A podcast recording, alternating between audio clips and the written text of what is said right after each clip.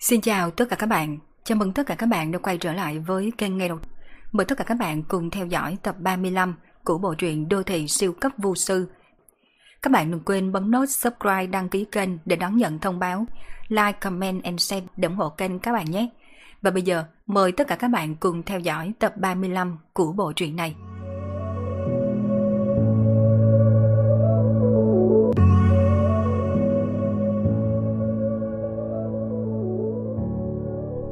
Đại trụ à, Phương Minh có trong cửa hàng hay không? Tại vu đào quán, Hoa Minh Minh đi xe tới, mà đi cùng hắn còn có một người đàn ông trẻ tuổi sắc mặt tái nhợt. Phương Minh trên lầu. Đại trụ thấy là Hoa Minh Minh tùy ý trả lời một câu. Còn La Cẩm Thành thì nhìn người đàn ông trẻ tuổi sau lưng Hoa Minh Minh. La Cẩm Thành đối với Hoa Minh Minh không có hảo cảm. Dù sao trước đây Hoa Minh Minh cười nhạo hắn là kẻ lang thang, đường đường là một trưởng môn của quy nguyên giáo, làm sao có thể không mang thù. Chẳng những phải nhớ, hơn nữa còn không khác gì một tiểu nhân viết lên lưng Hoa Minh Minh mấy câu châm biếm. Đại nạn buông xuống, sinh cơ suy bại, thật sự là kỳ quái. Giọng nói của La Cẩm Thành không lớn, nhưng lại để cho người đàn ông trẻ tuổi kia nghe được, khiến cho anh ta thần tình rung lên. Sắc mặt càng thêm tái nhợt một phần. Này Larimet, người nói thầm cái gì? Muốn dọa bạn của tôi sao? Larimet là nickname mà Hoa Minh Minh đặt cho La Cẩm Thành. Ai kêu La Cẩm Thành không có chịu cào râu đi chứ, giữ lại một cái chòm râu quay nón. Chết tới nơi rồi còn không biết. Bản tòa cam đoan, ngươi tuyệt đối sống không quá 7 ngày. La Cẩm Thành không có để ý Hoa Minh Minh, mà chỉ nói với người đàn ông trẻ tuổi. Này La Romet, Người nói nhăn nói cùi gì đó. Bạn ta năm nay chỉ có 26, thọ mệnh còn dài nha. Hoa Minh Minh không chịu. Hắn mang theo bạn hắn đến tìm Phương Minh. Kết quả chưa gặp Phương Minh đã bị La Cẩm Thành đe dọa cho một trận rồi. Anh gần đây, vào ban đêm có phải là tinh thần sung mãn, muốn ngủ cũng ngủ không được. Nhưng ban ngày thì cả người tứ chi mệt nhọc bất lực, có đúng không? Chu Cương Hồng nghe La Cẩm Thành nói, cả người sắc mặt cũng thay đổi, trở nên sợ hãi và bất an. Sau một khắc bất chấp mặt mũi, liền vội vàng nói. Cao nhân à, xin ngài mau cứu tôi. Cường tử à. hòa Minh Minh nhìn thấy phản ứng của bạn mình cũng hoang mang theo. Thật chẳng lẽ tên La Romet nói đúng sao? Bất quá, nói cương tử này buổi tối tinh thần sung mãn cũng là đúng nha. Mấy ngày nay, hai người đi chơi bên ngoài, Cương tử này quay quần với nhiều em, tinh lực đúng là dồi dào. Mình mình à, đúng như vị cao nhân này nói, tôi gần đây ban ngày đúng là tinh thần không có đủ. Chu Cương Hồng nhìn Hoa Minh Minh giải thích một câu. Tinh thần không đủ, có phải là vì buổi tối anh chơi đùa quá trớn hay là không chứ? Dù sao tinh lực của con người cũng có hạn nha. Hoa Minh Minh nói ra suy đoán của mình. Không phải đâu, tôi tự biết mình mà. Tuyệt đối không phải là nguyên nhân này. Mấy ngày này cứ vào ban ngày, tôi đều có thể cảm nhận mình đang suy yếu. Thậm chí lúc ban ngày, ngay cả trò chuyện tôi cũng cảm thấy có chút trắc trở. À, thật giống như một ông già một đuổng. Chu Cương Hồng lắc đầu, loại cảm giác này thật giống như một người hít thở không thông, không thể nào thở được. Nghe không được âm thanh chung quanh, thậm chí ngay cả ánh mắt cũng trở nên mờ nhạt ngay cả hắn cũng phải hoài nghi. Có phải chỉ sau một khắc nữa mình sẽ ra đi vĩnh viễn? Thế nhưng chỉ cần mặt trời xuống núi, hắn liền lập tức trở nên sinh long hoạt hổ. Bệnh trạng ba ngày hoàn toàn biến mất. Bình Minh, tôi nghe cậu nói cậu quen một cao nhân biết về phương diện này, cho nên hiếu kỳ muốn đến đây xem. Kỳ thật tôi đang hoài nghi có phải tôi đụng trúng đồ bẩn gì hay không. Chu Cương Hồng nói ra mục đích chân chính. Hòa Minh Minh ngạc nhiên, không biết nên nói gì cho đúng. Hắn chỉ mới quen biết Chu Cương Hồng khoảng nửa tháng. Sợ dĩ kết giao, chủ yếu là vì Chu Cương Hồng cao thượng, rộng lượng. Trong khoảng thời gian này, hắn bị lão cha nhà mình cắt đứt nguồn chùa cấp, đi ra ngoài chơi đều là Chu Cương Hồng bao. Không phải nói đùa, chứ chỉ nửa tháng này, Chu Cương Hồng tiêu xài phong túng lên đến hơn một triệu. Hoàn toàn là một đại gia coi tiền như cỏ rác. Hoa Minh Minh đoán rằng Chu Cương Hồng có thể là đại gia ở một nơi khác tới. hoặc là nhà giàu mới nổi. Nếu không hắn ở vùng này, tại sao chưa từng nghe qua tên của một người tiêu tiền như nước như vậy? Thọ mệnh chấm dứt. Loại chuyện như vậy tìm ai hỗ trợ đều không có tác dụng. Mặc dù có chút nghi hoặc, anh, một người trẻ tuổi, tại sao lại sớm chấm dứt thọ mệnh như vậy? Nhưng trời kêu ai nấy dạ, anh nên về khai báo hậu sự đi. La Cẩm Thành khoát tay áo, chuyện liên quan đến thọ mệnh của một người, dù là ai cũng không có biện pháp nào. Nghịch thiên cải mệnh, chưa nói hắn vốn căn bản không hề có thực lực này. Cho dù có cũng không dám làm như vậy.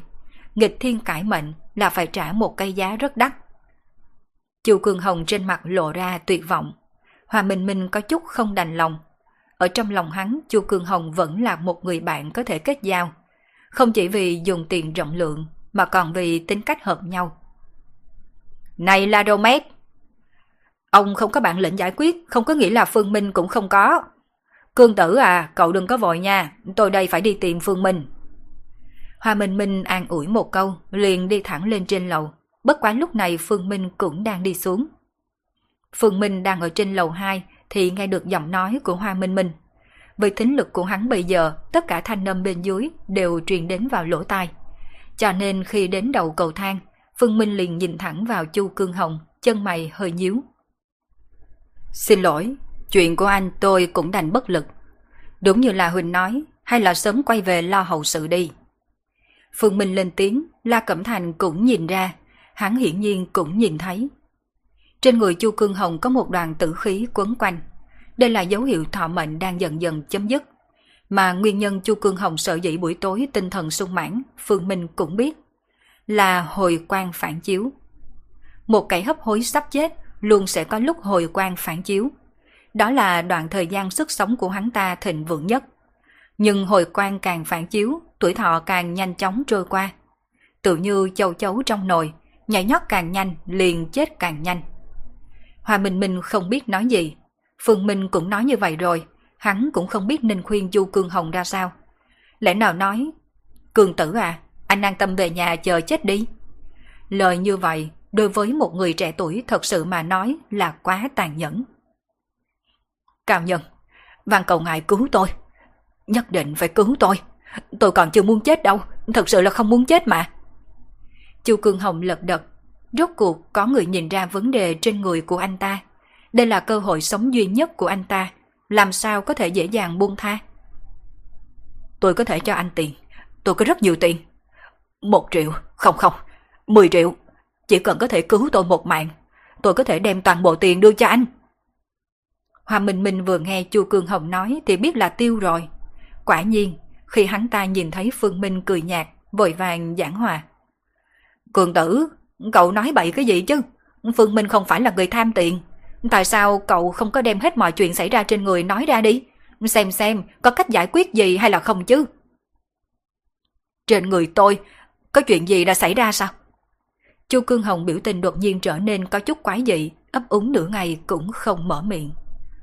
Cường tử à, chớ có do dự nha. Cậu có muốn chết hay không? Còn không mau nói ra đi. Hòa Minh Minh thấy Chu Cường Hồng có chút do dự, liền nóng nảy. Lúc này là lúc nào rồi, còn có chuyện gì không thể nói chứ?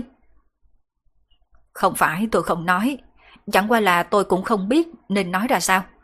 Tôi cảm thấy nếu nói ra, có thể mọi người sẽ không tin. Bởi vì chuyện xảy ra ở trên người tôi giống như nằm mơ. Chu Cương Hồng cười khổ một cái, nhưng đến cuối cùng vẫn quyết định đem chuyện phát sinh trên người mình nói ra. mình mình không phải anh hỏi tôi làm gì sao? Chu Cương Hồng nhìn về Hoa Minh Minh nói. Đúng, cậu nói với tôi là gia đình cậu kinh doanh ở nước ngoài. Gia đình của tôi căn bản không có phải làm kinh doanh. Trên thực tế, gia đình tôi nằm ở một thành phố nhỏ miền Bắc. Ba mẹ tôi cũng chỉ là giai cấp thợ thuyền, cũng không có dọn nhà đi đâu. Chu Cương Hồng cười khổ, nhìn nét mặt kinh ngạc của Hoa Minh Minh thì tiếp tục nói. Cậu nói tính khí của tôi tốt. Trên thực tế, đó là bởi vì tôi không giống với công tử các anh. Tôi vốn được sinh ra trong một gia đình bình thường. Hơn nữa, một tháng trước, tôi ở Thượng Hải làm công. Một tháng tiền lương bất quá là 5.000 tệ thôi. Tiền gửi ngân hàng cũng không quá 50 ngàn. Điều này sao có thể chứ? hòa Minh Minh thật sự bị kinh động rồi. Phải biết rằng trong khoảng thời gian này, Chu Cương Hồng và hắn đi chơi cùng nhau. Được khi đi vũ trường, rồi tùy tiện chọn mấy cô em xinh đẹp đi hát hò. Mỗi lần đều bỏ ra mấy vạn. Như vậy tiền là từ đâu tới? Này, đừng có nói là cậu cướp ngân hàng nha. Chu Cương Hồng bị Hoa Minh Minh hỏi, làm cho đứng hình. Nhưng thật ra Phương Minh nghe tới đây, trên mặt liền lộ ra suy tư. Đâu có, tôi có ngốc cũng không đi làm chuyện phạm pháp. Mọi chuyện bắt đầu từ một tháng trước. Chuyện xảy ra vào sáng sớm hôm trước đã thay đổi cuộc đời tôi. Đến bây giờ nhớ lại thì giống như nằm mơ. Một tháng trước, sáng sớm Chu Hồng rời phòng chuẩn bị đi làm. Bất quá, lúc đi trên đường anh ta phát hiện một cục tiền trên mặt đất. Một cục tiền. Thanh niên bây giờ sợ rằng cũng không muốn nhặt. Kể cả trẻ nhỏ thấy một cục tiền như vậy cũng không muốn nhặt, bởi vì sợ mất mặt. Thế nhưng, Chu Cương Hồng không như vậy. Anh ta nhặt cục tiền này lên, bỏ vào túi quần mình. Nhặt được một cục tiền, Chu Cương Hồng không có để tâm, vẫn an tâm đi làm như thường. Ngày thứ hai, cùng ở chỗ cũ, Chu Cương Hồng thấy trên mặt đất có 10 cục tiền. Hắn ta cũng nhặt lên.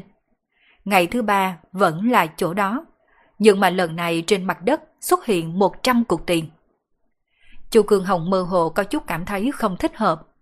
Phải biết rằng con đường này người lui tới tuyệt không ít. Nếu như nói một cục tiền không ai nhặt còn có thể lý giải. Nhưng đây là 100 cục, sao không có ai nhặt chứ? Chẳng lẽ là một âm mưu?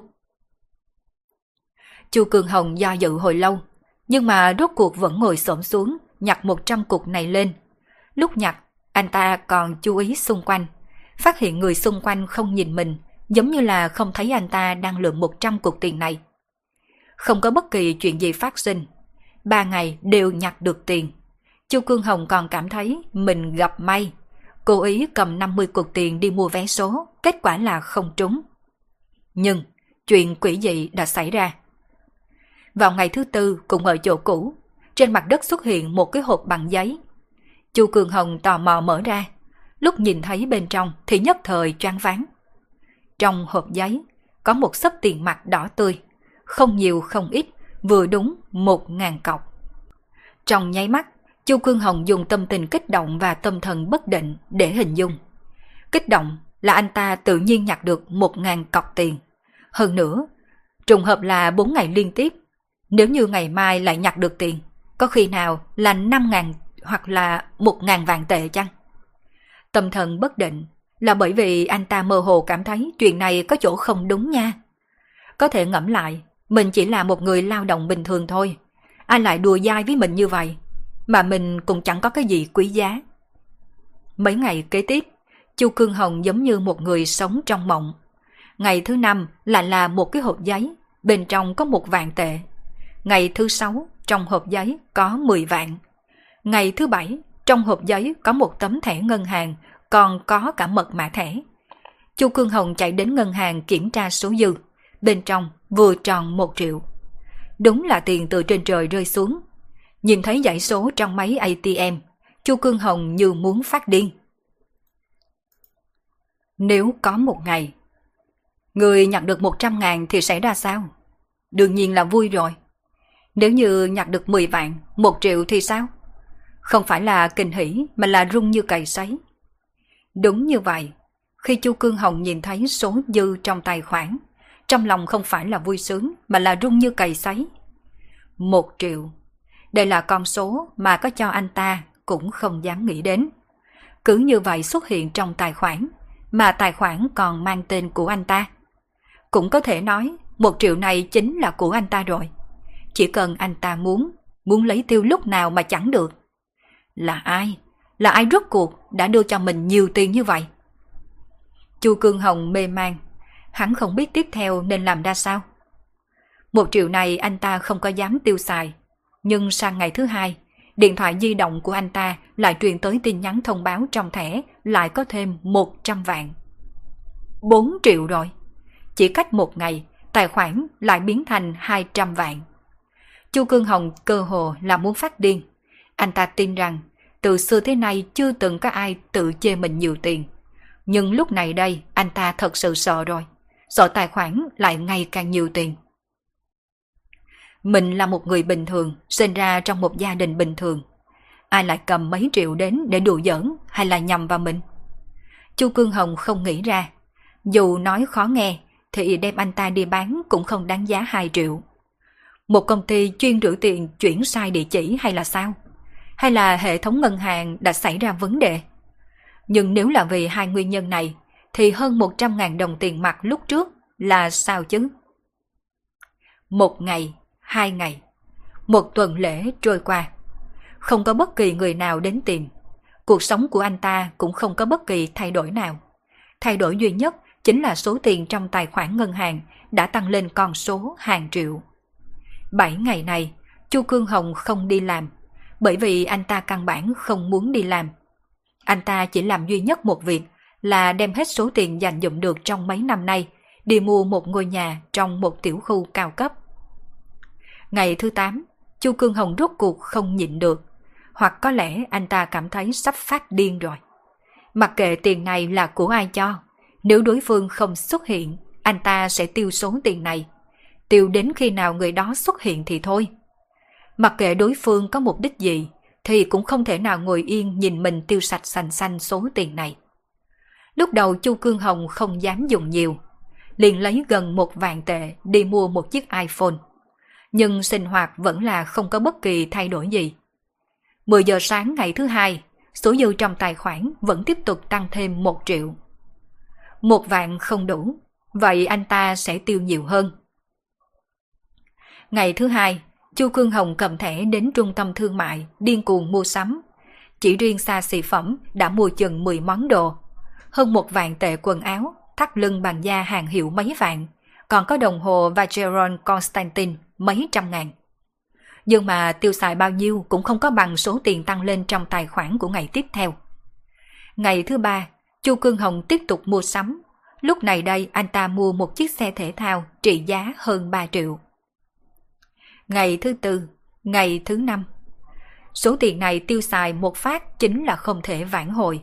Không đến mấy ngày, Chu Cương Hồng đã tốn hết gần ngàn vạn.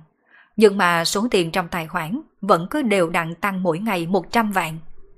Đến lúc này Chu Cương Hồng không còn sợ hãi, bởi vì anh ta đã trở nên bất cần. Hơn nữa lúc có tiền thật sự là quá sung sướng. Bình thường không dám đến mấy chỗ sang trọng, bình thường không dám dòm ngó mấy cô nàng thành thị. Nhưng còn bây giờ thì sao? Nhân viên tại mấy tụ điểm sang trọng tiếp đón anh ta như thượng đế. Những cô nàng thành thị xinh đẹp bám theo anh ta như Sam. Mỗi ngày đều lái xe thể thao rồi hưởng thụ ánh mắt hâm mộ của mọi người. Cuộc sống như vậy đối với Chu Cương Hồng trong quá khứ mà nói, cũng chỉ có ở trong mơ. Hiện nay thật sự được sống trong vàng son xa xỉ, anh ta làm sao có thể cam lòng vứt bỏ. Mình mình à, sợ dĩ tôi dùng tiền hào phóng như vậy, cũng là bởi vì tôi có số tiền này quá dễ dàng. Cho nên tôi căn bản không có để tâm. Ngược lại, mỗi ngày số tiền trong tài khoản lại càng nhiều hơn. Chu Cương Hồng nhìn về Hoa Minh Minh, mà Hoa Minh Minh lúc này cũng đã trợn tròn mắt. Loại chuyện như vậy hắn căn bản không dám tưởng tượng. Chuyện gì vậy chứ? Đây chẳng phải là túi tiền từ trên trời rơi xuống hay sao? Hơn nữa, còn là một túi tiền không đáy. Trời ơi, vì sao tôi không có gặp được chuyện tốt như vậy chứ? Hồi lâu sau, Hoa Minh Minh nói ra cảm tưởng trong lòng. Hắn ta vừa nói xong, Phương Minh liền nói. Chuyện tốt ư. Loại chuyện lấy tiền mua mạng, anh cũng muốn sao? Hoa Minh Minh ngây ngẩn cả người, còn Phương Minh thì nhìn Chu Cương Hồng. Hắn nhớ tới một chương trình trên mạng. Một vị phú hào cho bạn một triệu để cho bạn ăn một đống phân. Bạn có ăn hay không? Rất nhiều người trả lời là có thể ăn, đến khi hắn ta phá sản. Đúng như vậy, một triệu ăn một đống phần, sợ rằng rất nhiều người đều sẽ chọn bằng lòng. Nhưng nếu như một triệu mua một năm tuổi thọ của bạn thì sao? Tài vận của mỗi người đều có một giá trị tuyệt đối. Số mệnh của một người không thay đổi, tài phú lại tăng một cách khủng bố như vậy. Vượt qua tài phú định sẵn trong số mệnh của anh ta, sẽ không phải là một chuyện tốt. Tài vận tăng, tất nhiên sẽ dẫn đến những phương diện khác giảm thiểu. Thường thấy nhất chính là thay đổi tuổi thọ. Cho nên dân gian có câu ngạn ngữ. Hữu tiền trám tiểu tâm một mệnh hoa. Chu Cương Hồng nghe Phương Minh nói xong liền ngơ ngẩn. Sắc mặt trở nên tái nhợt. Một triệu đổi lấy một năm tuổi thọ. Đối với một vài thanh niên mà nói, bọn họ sẽ đồng ý. Bởi vì chết sớm mấy năm thì không coi vào đâu. Nhưng đây không phải là lựa chọn của anh ta. Một ngày đồng ý, chỉ cần đối phương trả thù lao, như vậy tất cả tuổi thọ đều sẽ bị bán đi. Phương Minh từ tốn nói. Tiền mua mạng sao? Dường như tôi có nghe sư phụ của tôi nói qua. Cũng từng có người bỏ tiền mua tuổi thọ của người khác. Nhưng dường như mua được 10 năm tuổi thọ của người ta, cũng chỉ đổi được một năm tuổi thọ của mình thôi. La Cẩm Thành cũng nói theo, trước đây khi sư phụ hắn còn sống đã từng nói với hắn rằng trên đời này đúng là tồn tại chuyện mua mạng sống, nhưng điều kiện thành công rất là hà khắc. Ngoài ra, mua được 10 năm thọ mệnh cũng chỉ có thể là cho mình thêm một năm thọ mệnh mà thôi. Cũng có thể nói, cho dù là mua được 100 năm thọ mệnh, cũng nhiều nhất là chỉ có thể sống lâu thêm 10 năm thôi. Phương Minh gật đầu. Tỷ lệ 11. Bất quá, dù là vậy, đối với một ít kẻ có tiền mà nói cũng không coi vào đâu. Hoàng đế cổ đại vì truy cầu trường thọ mà sẵn sàng trả một con số khổng lồ. Còn như điều kiện, đó chính là bác tự của hai người phải giống nhau. Chỉ có thỏa mãn điều kiện này mới mua mạng của người ta được. Tôi hiểu rồi, cũng có thể nói có một người cùng năm cùng ngày cùng tháng sinh, thậm chí cùng một giờ sinh, đã bỏ ra mấy triệu mua thọ mệnh của cường tử. Hoa Minh Minh rốt cuộc cũng tỉnh ngộ. Không nhất định phải cùng năm cùng ngày cùng tháng đâu. La Cẩm Thành lắc đầu. Chúng ta tính bát tự là dựa theo thiên can, mà thiên can tính theo thời gian là 60 năm lặp lại một lần. Có một vài người bát tự của họ cứ cách 60 năm sẽ xuất hiện một dạng bát tự giống nhau. Dài nhất chắc là 240 năm. Bớt quá 240 năm nhất định là không có tồn tại rồi. Mọi chuyện đã quá rõ ràng. Chu Cương Hồng bị người ta lấy tiền mua mạng rồi. Người mua mạng của Chu Cương Hồng phải lớn hơn anh ta 60 tuổi. Chu Cương Hồng năm nay 25, đối phương khoảng 85. Cái tuổi này có thể xem là thọ rồi. Chu Cương Hồng bình thường thọ mệnh chỉ có thể sống đến hơn 50 tuổi, mà đối phương đã trả 30 triệu, tương đương với mua được 30 năm thọ mệnh của anh ta, chỉ để lại cho Chu Cương Hồng có 7 ngày. Bây giờ tuổi thọ của con người không còn đáng giá hay là sao chứ? Một triệu có thể mua được một năm. Hòa Minh Minh lẩm nhẩm một câu, nếu như là hắn thì tuyệt đối sẽ không bán đâu. Giá trị của tuổi thọ tính theo tài vận. Như vậy có thể xem là trả gấp đôi rồi. Chu Cương Hồng cả đời tích lũy không hơn 500 ngàn. Cho nên một năm tuổi thọ có giá trị là một triệu. Phương Minh giải thích một câu, tiền mua mạng cũng là xem người. Giống như người tài vận hanh thông, nếu muốn mua tuổi thọ của bọn họ, giá cả sẽ là một con số khổng lồ.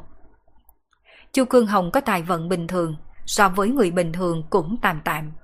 Đời này của hắn bình thường, hàng năm thu nhập đại khái là 50 ngàn. Trừ đi các loại chi tiêu, hàng năm có thể giành được hai ba chục ngàn. Như vậy đến khi hắn hơn 50 tuổi, trên người cũng còn chừng 500 ngàn để giành được. Không còn cách nào sao? Nếu như trả lại tiền, cũng không thể đòi lại được thọ mệnh ư. Hòa Minh Minh nhìn bộ mặt xám như tro của Chu Cương Hồng, trong lòng có chút không đành lòng. Bất kể nói ra sao, hai người chơi chung nửa tháng rồi. Hắn cũng không muốn thấy Chu Cương Hồng cứ như vậy chờ chết. Tiền mua mạng một khi đã tiêu thì không có trả lại được. Huống chi, anh ta có tiền để mà trả hay sao? Phương Minh nhìn về Chu Cương Hồng, bất chợt giàu nhanh như chớp, hơn 30.000 vạn đều bị anh ta tiêu xài gần một nửa. Lấy cái gì trả cho người ta đây? Bỏ tiền mua mạng người cũng là việc làm thiếu đạo đức. Đoán chừng là biết nếu như nói rõ chắc chắn sẽ không bán. Cố ý dùng loại hình thức này để dụ dỗ anh ta. Bất quá tôi nghe sư phụ tôi nói, người bỏ tiền mua thọ mệnh sau khi chết đến cõi âm sẽ bị trừng phạt gấp 10 lần số thọ mệnh đã mua. La Cẩm Thành cũng hơi xúc động, bất quá Phương Minh chỉ mỉm cười. Hắn hiểu tâm tính của thứ người như vậy, Đối với loại người này mà nói, ở Dương Giang sống được thêm một ngày cũng là tốt rồi. Ai thèm lo đến chuyện sau khi chết mà làm gì? Hơn nữa, có thể tiêu ba chục triệu mua 30 năm tuổi thọ. Tất nhiên là người có tiền trong xã hội, làm gì có chuyện cam lòng buông tha quyền thế trốn Dương Giang. Thật sự là không có biện pháp nào sao? Hòa Minh Minh có chút không cam lòng. Cũng không phải là không có. Phương Minh nhìn về phía Chu Cương Hồng. Bây giờ trong người anh còn dư bao nhiêu tiền? Còn 2.340 vạn. Tôi đã tiêu hết 760 vạn rồi. Chu Cương Hồng vội vàng đáp. Hơn 23 triệu ư. Cũng chính là 23 năm thọ nguyên. Nếu như anh chọn trả lại, và nếu đối phương đồng ý, anh cũng chỉ có thể sống lâu thêm khoảng 2 năm và 5 tháng nữa. Sống 7 ngày hay sống thêm 2 năm, đây là một sự lựa chọn.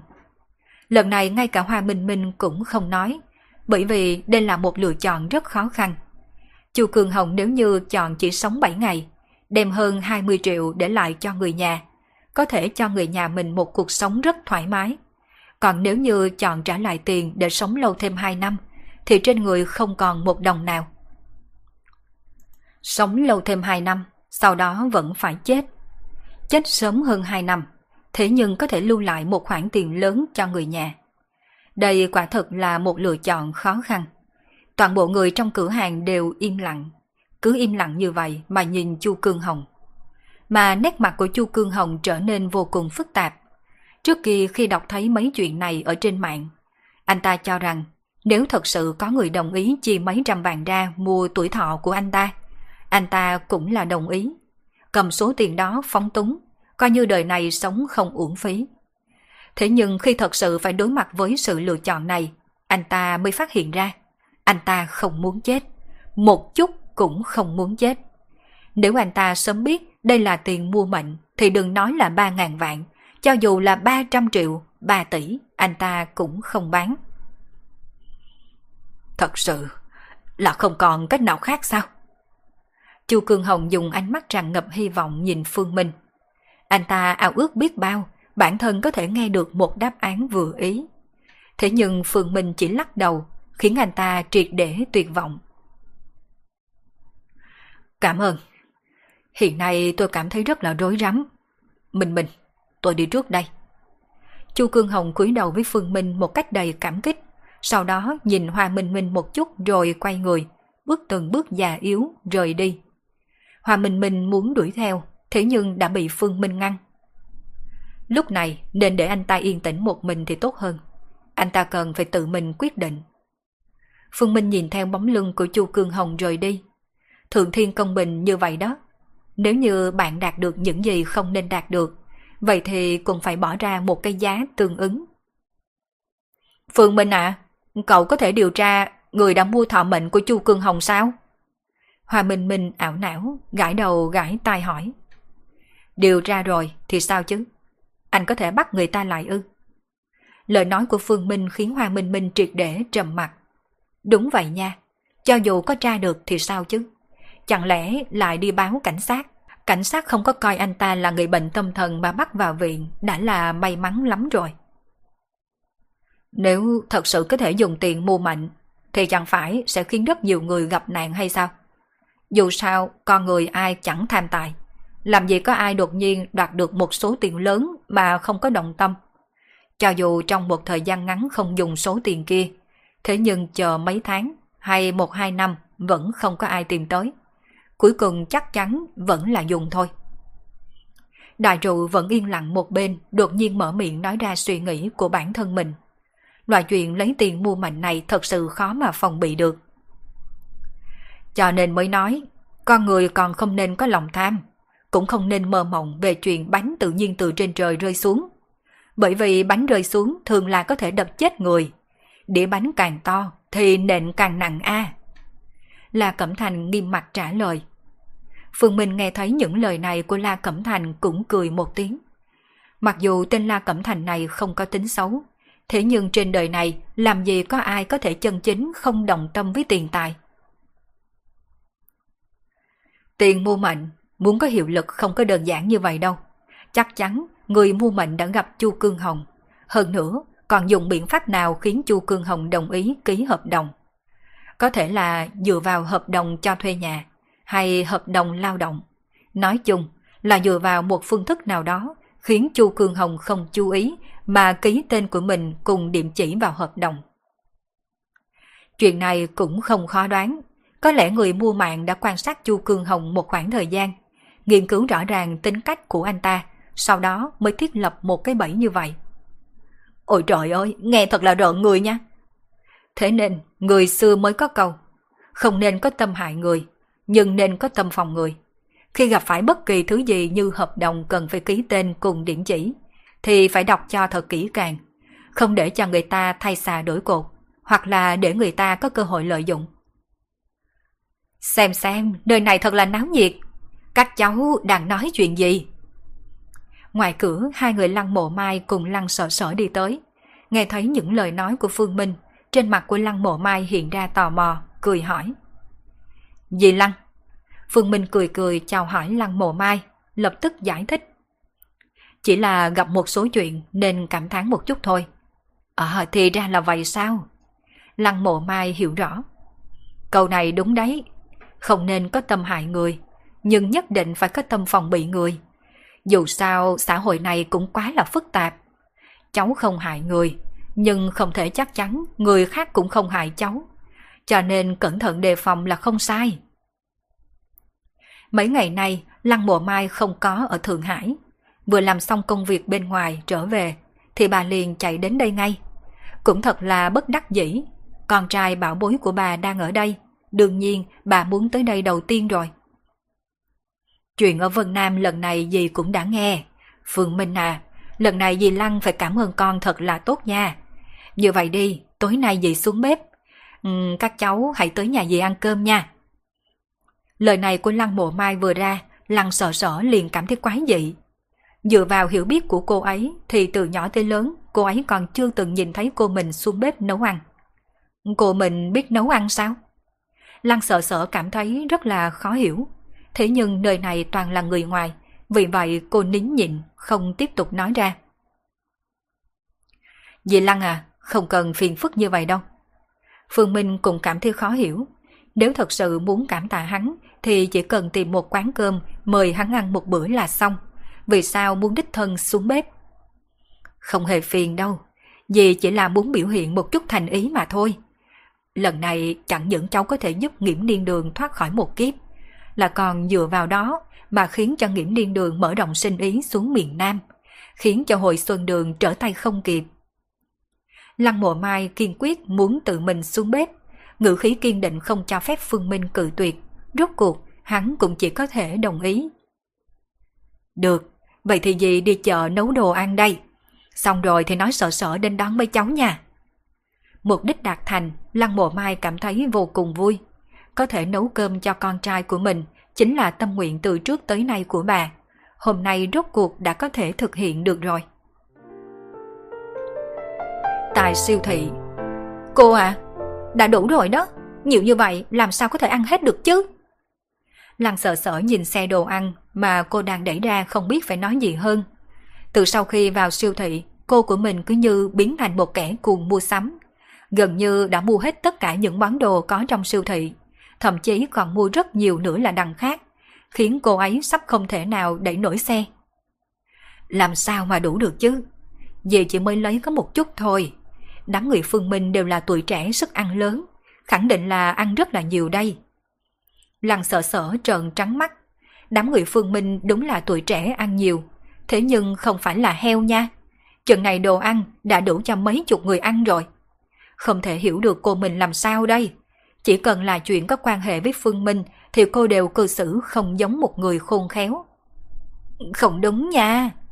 Lăng sợ sở giật bắn mình.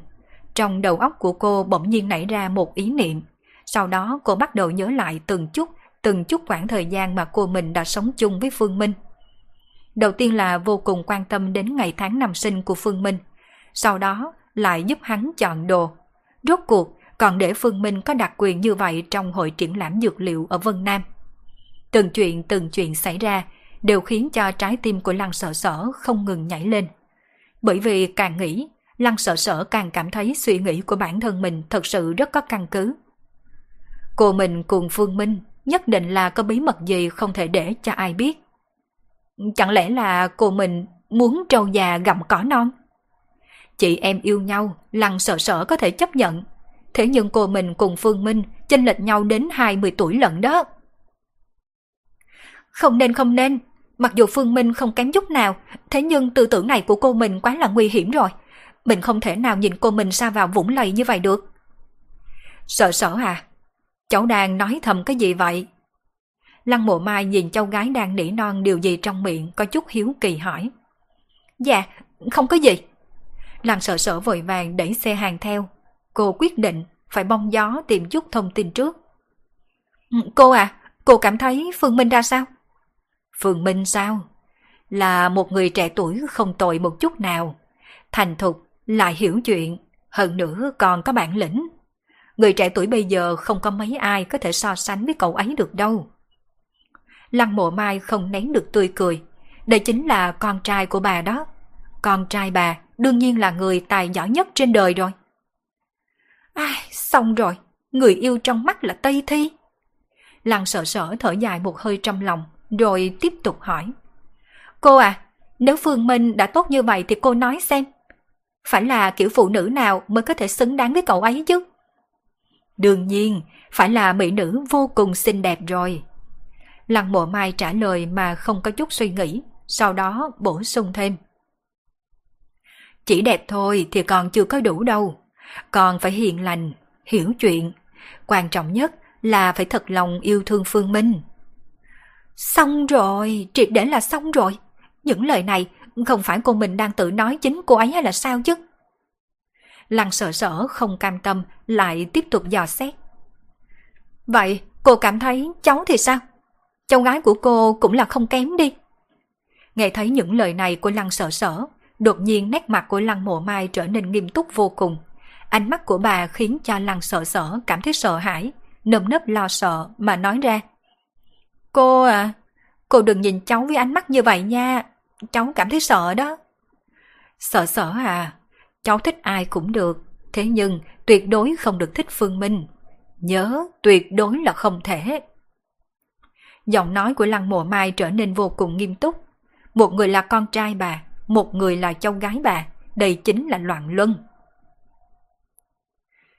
Mặc dù Phương Minh là vô cùng ưu tú, thế nhưng trên đời này vẫn có rất là nhiều người trẻ tuổi ưu tú, chỉ kém Phương Minh một chút thôi. Sợ sợ à, cháu hãy nhìn xa trong rộng một chút đi. Hay là thế này nha, cô đưa cháu tới phía Nam làm quản lý, để cháu quen biết thêm nhiều người thanh niên tuổi trẻ tài tuấn ở nơi đó nha. Lăng sợ sợ trừng mắt, đây chính là sự chiếm hữu của cô sao? Không muốn để bất kỳ người phụ nữ nào đến gần Phương Minh, cho dù là cháu gái của mình cũng không được sao? Ừ, cô à, cháu chỉ đùa thôi, làm sao có thể thích Phương Minh được chứ? Cậu ấy không đẹp trai, hơn nữa vừa nhìn thấy cậu ấy là cháu thấy tức giận trong người rồi. Lăng mộ mai nghi ngờ nhìn lăng sợ sở, một lúc sau mới thu hồi ánh mắt. Tốt nhất là như vậy. Thấy cô mình tiếp tục chọn đồ ăn, lăng sợ sở đi theo phía sau len lén vỗ vỗ ngực. Xem ra cô ấy cần phải thay đổi chiến lược, không thể tác động vào cô mình được thì chỉ có thể ra tay từ phía phương minh. Mà giờ khắc này trong cửa hàng vô đạo cũng nghênh tiếp một vị khách không mời mà tới. Ông chủ của các người đâu? Mau gọi cậu ta ra đây, tôi có chuyện cần tìm cậu ta. Đại trụ sững sờ nhìn người vừa mới bước vào. Nếu như không phải dựa vào giọng nói của đối phương, có khi đại trụ còn nghĩ đây là một người đẹp. Ừ, anh tìm Phương Minh có chuyện gì? Có. Lưu Nguyệt đặt một chân lên ghế, vẫy vẫy mái tóc xinh đẹp. Tôi tới phá quán. Chỉ là gương mặt vũ mị chúng sinh ngang ngửa với hàng kiều kiều, là làm ra hành động như vậy, thật sự là không có một chút tính uy hiếp nào. Lúc Phương Minh xuống lầu, nhìn thấy Lưu Nguyệt đang trưng ra bộ dáng xã hội đen, thì không khỏi sửng sốt. Thiên vương Lưu Nguyệt của tổ chức Hắc Xà, vậy mà đến cửa hàng của hắn. Phương Minh, cậu biết người này sao? Đại trụ không tin lời nói đập phá quán của Lưu Nguyệt, cảm thấy người đàn ông này còn xinh đẹp hơn cả phụ nữ, chính là người quen của Phương Minh lúc trước anh ta chỉ nói đùa mà thôi. Phương Minh nhìn chăm chăm Lưu Nguyệt, sợ dĩ đối phương xuất hiện ở đây, hiển nhiên là vì anh ta đã điều tra kỹ càng về hắn rồi. Đừng có nhìn tôi bằng ánh mắt đó, không phải cậu mở cửa hàng sao? Người tới là khách, cậu có biết đạo đãi khách hay là không? Ngay cả nước trà cũng không có là sao? Anh cảm thấy anh là khách ư? Phương Minh hỏi ngược lại. Đương nhiên tôi không phải là khách rồi, tôi đến để đập cái quán này ra. Tay phải của Lưu Nguyệt vung lên, cây đao xuất hiện trong tay của anh ta. Mà thấy cây đao trên tay Lưu Nguyệt, sắc mặt của đại trụ biến đổi. La Cẩm Thành thì trực tiếp quơ lấy chổi để bên cạnh. Còn Hoa Minh Minh thì nhắc cái trốn sau tủ. Biết một đào khách đáng sợ nhất là khi nào không? Ừ, không biết, không biết. Hoa Minh Minh vô thức trả lời. Một đào khách đáng sợ nhất không phải là lúc xuất đao, mà chính là lúc đao nằm trong tay. Đột nhiên Lưu Nguyệt vung tay phải, lưỡi đao hóa thành một đạo ánh sáng bay thẳng tới phía trước.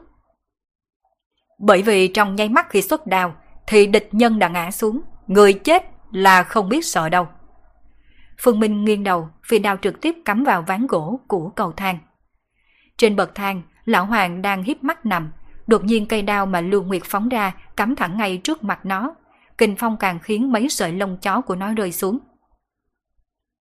Lưu Nguyệt phi đao, lệ bất hư phát.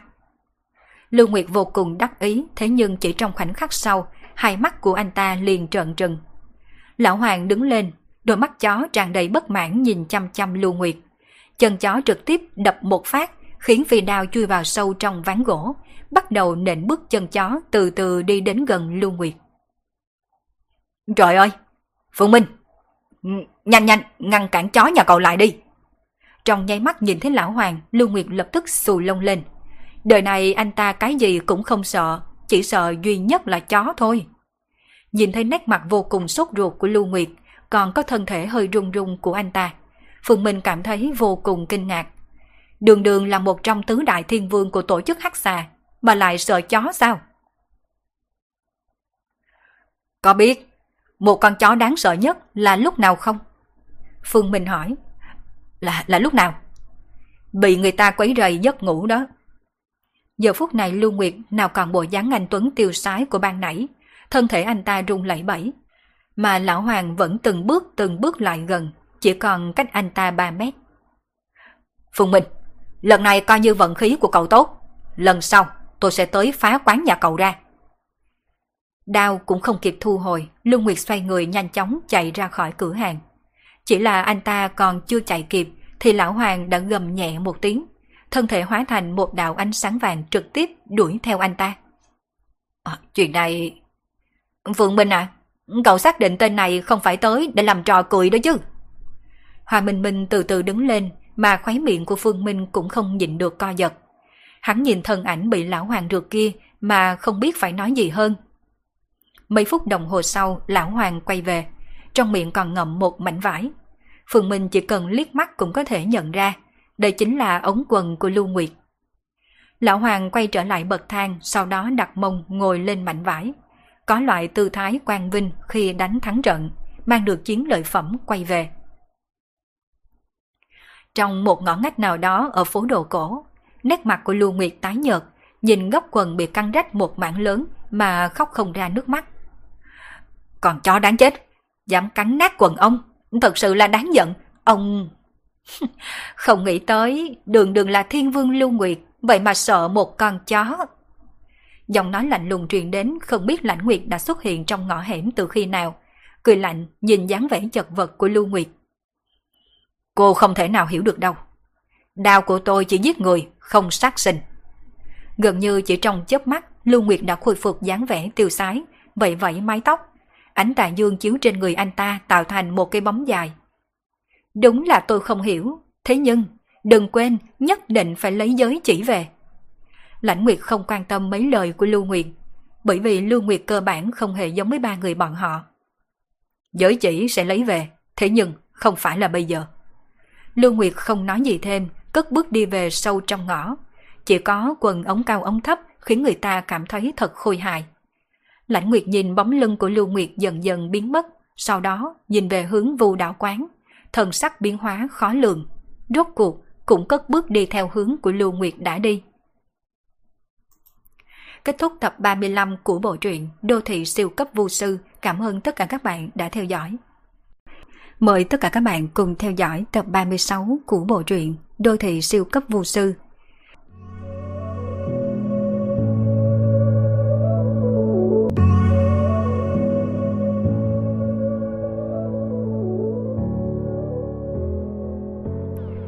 Gia viên Mộng Tưởng là khu biệt thự cao cấp nhất của Thượng Hải. Lăng Mộ Mai đã mua một căn biệt thự tại đây. Phương Minh à, mấy cháu tới rồi sao? Mau ngồi đi. Lúc Lăng sợ sở ra mở cửa cho đám người Phương Minh, nét mặt của hắn liền trở nên vô cùng quái dị. Trong phòng bếp chuyển đến giọng nói của Lăng Mộ Mai. Ngoài trừ âm thanh này còn có một cổ mùi khác. À, cô của tôi đang xào rau. Chỉ là khả năng làm bếp của cô tôi không được tốt thôi. Lúc Lăng sợ sở nói lời này, ánh mắt còn nhìn chăm chăm Phương Minh. Không phải người ta vẫn thường nói muốn nắm được trái tim của đàn ông thì nhất định phải nắm được dạ dày của người ta trước hay sao? Thế nhưng cô mình không giỏi việc bếp nút. Có lẽ qua điểm này Phương Minh sẽ cảm thấy không thích cô. Phương Minh cười cười, trên thực tế điều này cũng đã sớm nằm trong dự liệu của hắn rồi. Đường đường là tổng giám đốc của một công ty lớn, công việc bận rộn như vậy, thường xuyên phải bay tới bay lui giữa trong nước và ngoài nước. Cho dù có học nấu ăn thì hẳn cũng vì không có thời gian thực hành mà quên mất. Phương Minh à, mấy cháu ngồi trên ghế xem tivi một chút nha. Đồ ăn một chút nữa là có thể ăn được rồi. Trên bàn có hoa quả gì mới mua đó. Lăng mộ mai lại hướng ra cửa hô lên một tiếng. Giờ phút này bà cảm thấy phiền muộn vô cùng. Bản thân muốn đích thân vào bếp làm một bữa cơm ngon cho con trai. Thế nhưng đã qua một giờ rồi, bà chỉ làm được có ba món, lại là ba món không thể nào chấp nhận được. Cá thì bị chiên cho cháy khét bảy con, đồ ăn cũng đa số là bị nấu tới cháy khét. Nếu không phải lúc này bà mua nhiều đồ ăn, sợ rằng sớm đã không còn gì để mà nấu. Dì Lăng, để cháu tới giúp gì? cháu cũng từng học nấu ăn rồi. Ngửi được một số mùi lạ kỳ trong bếp, Phương Minh hiểu ra bản thân không thể nào để chuyện này tiếp tục được. Vì dạ dày của mọi người ở đây không thể để gì lăng trong bếp thêm một giây phút nào. Vì dạ dày của mọi người ở đây nên không thể nào để gì Lăng ở trong bếp thêm một giây phút nào nữa. À, không, không cần đâu, dì có thể làm tốt mà. Lăng mộ mai nhìn thấy Phương Minh đi vào bếp liền nói một câu. Thế nhưng lời nói có vẻ quá yếu ớt. Nhất là những món bị bà nấu cháy khét vẫn còn đang nằm chiếm chệ trong sọt rác. Không sao đâu dì Lăng à, lúc còn bé cháu cũng từng học nấu nướng một thời gian. Hay là dì Lăng giúp cháu rửa sạch số rau này đi.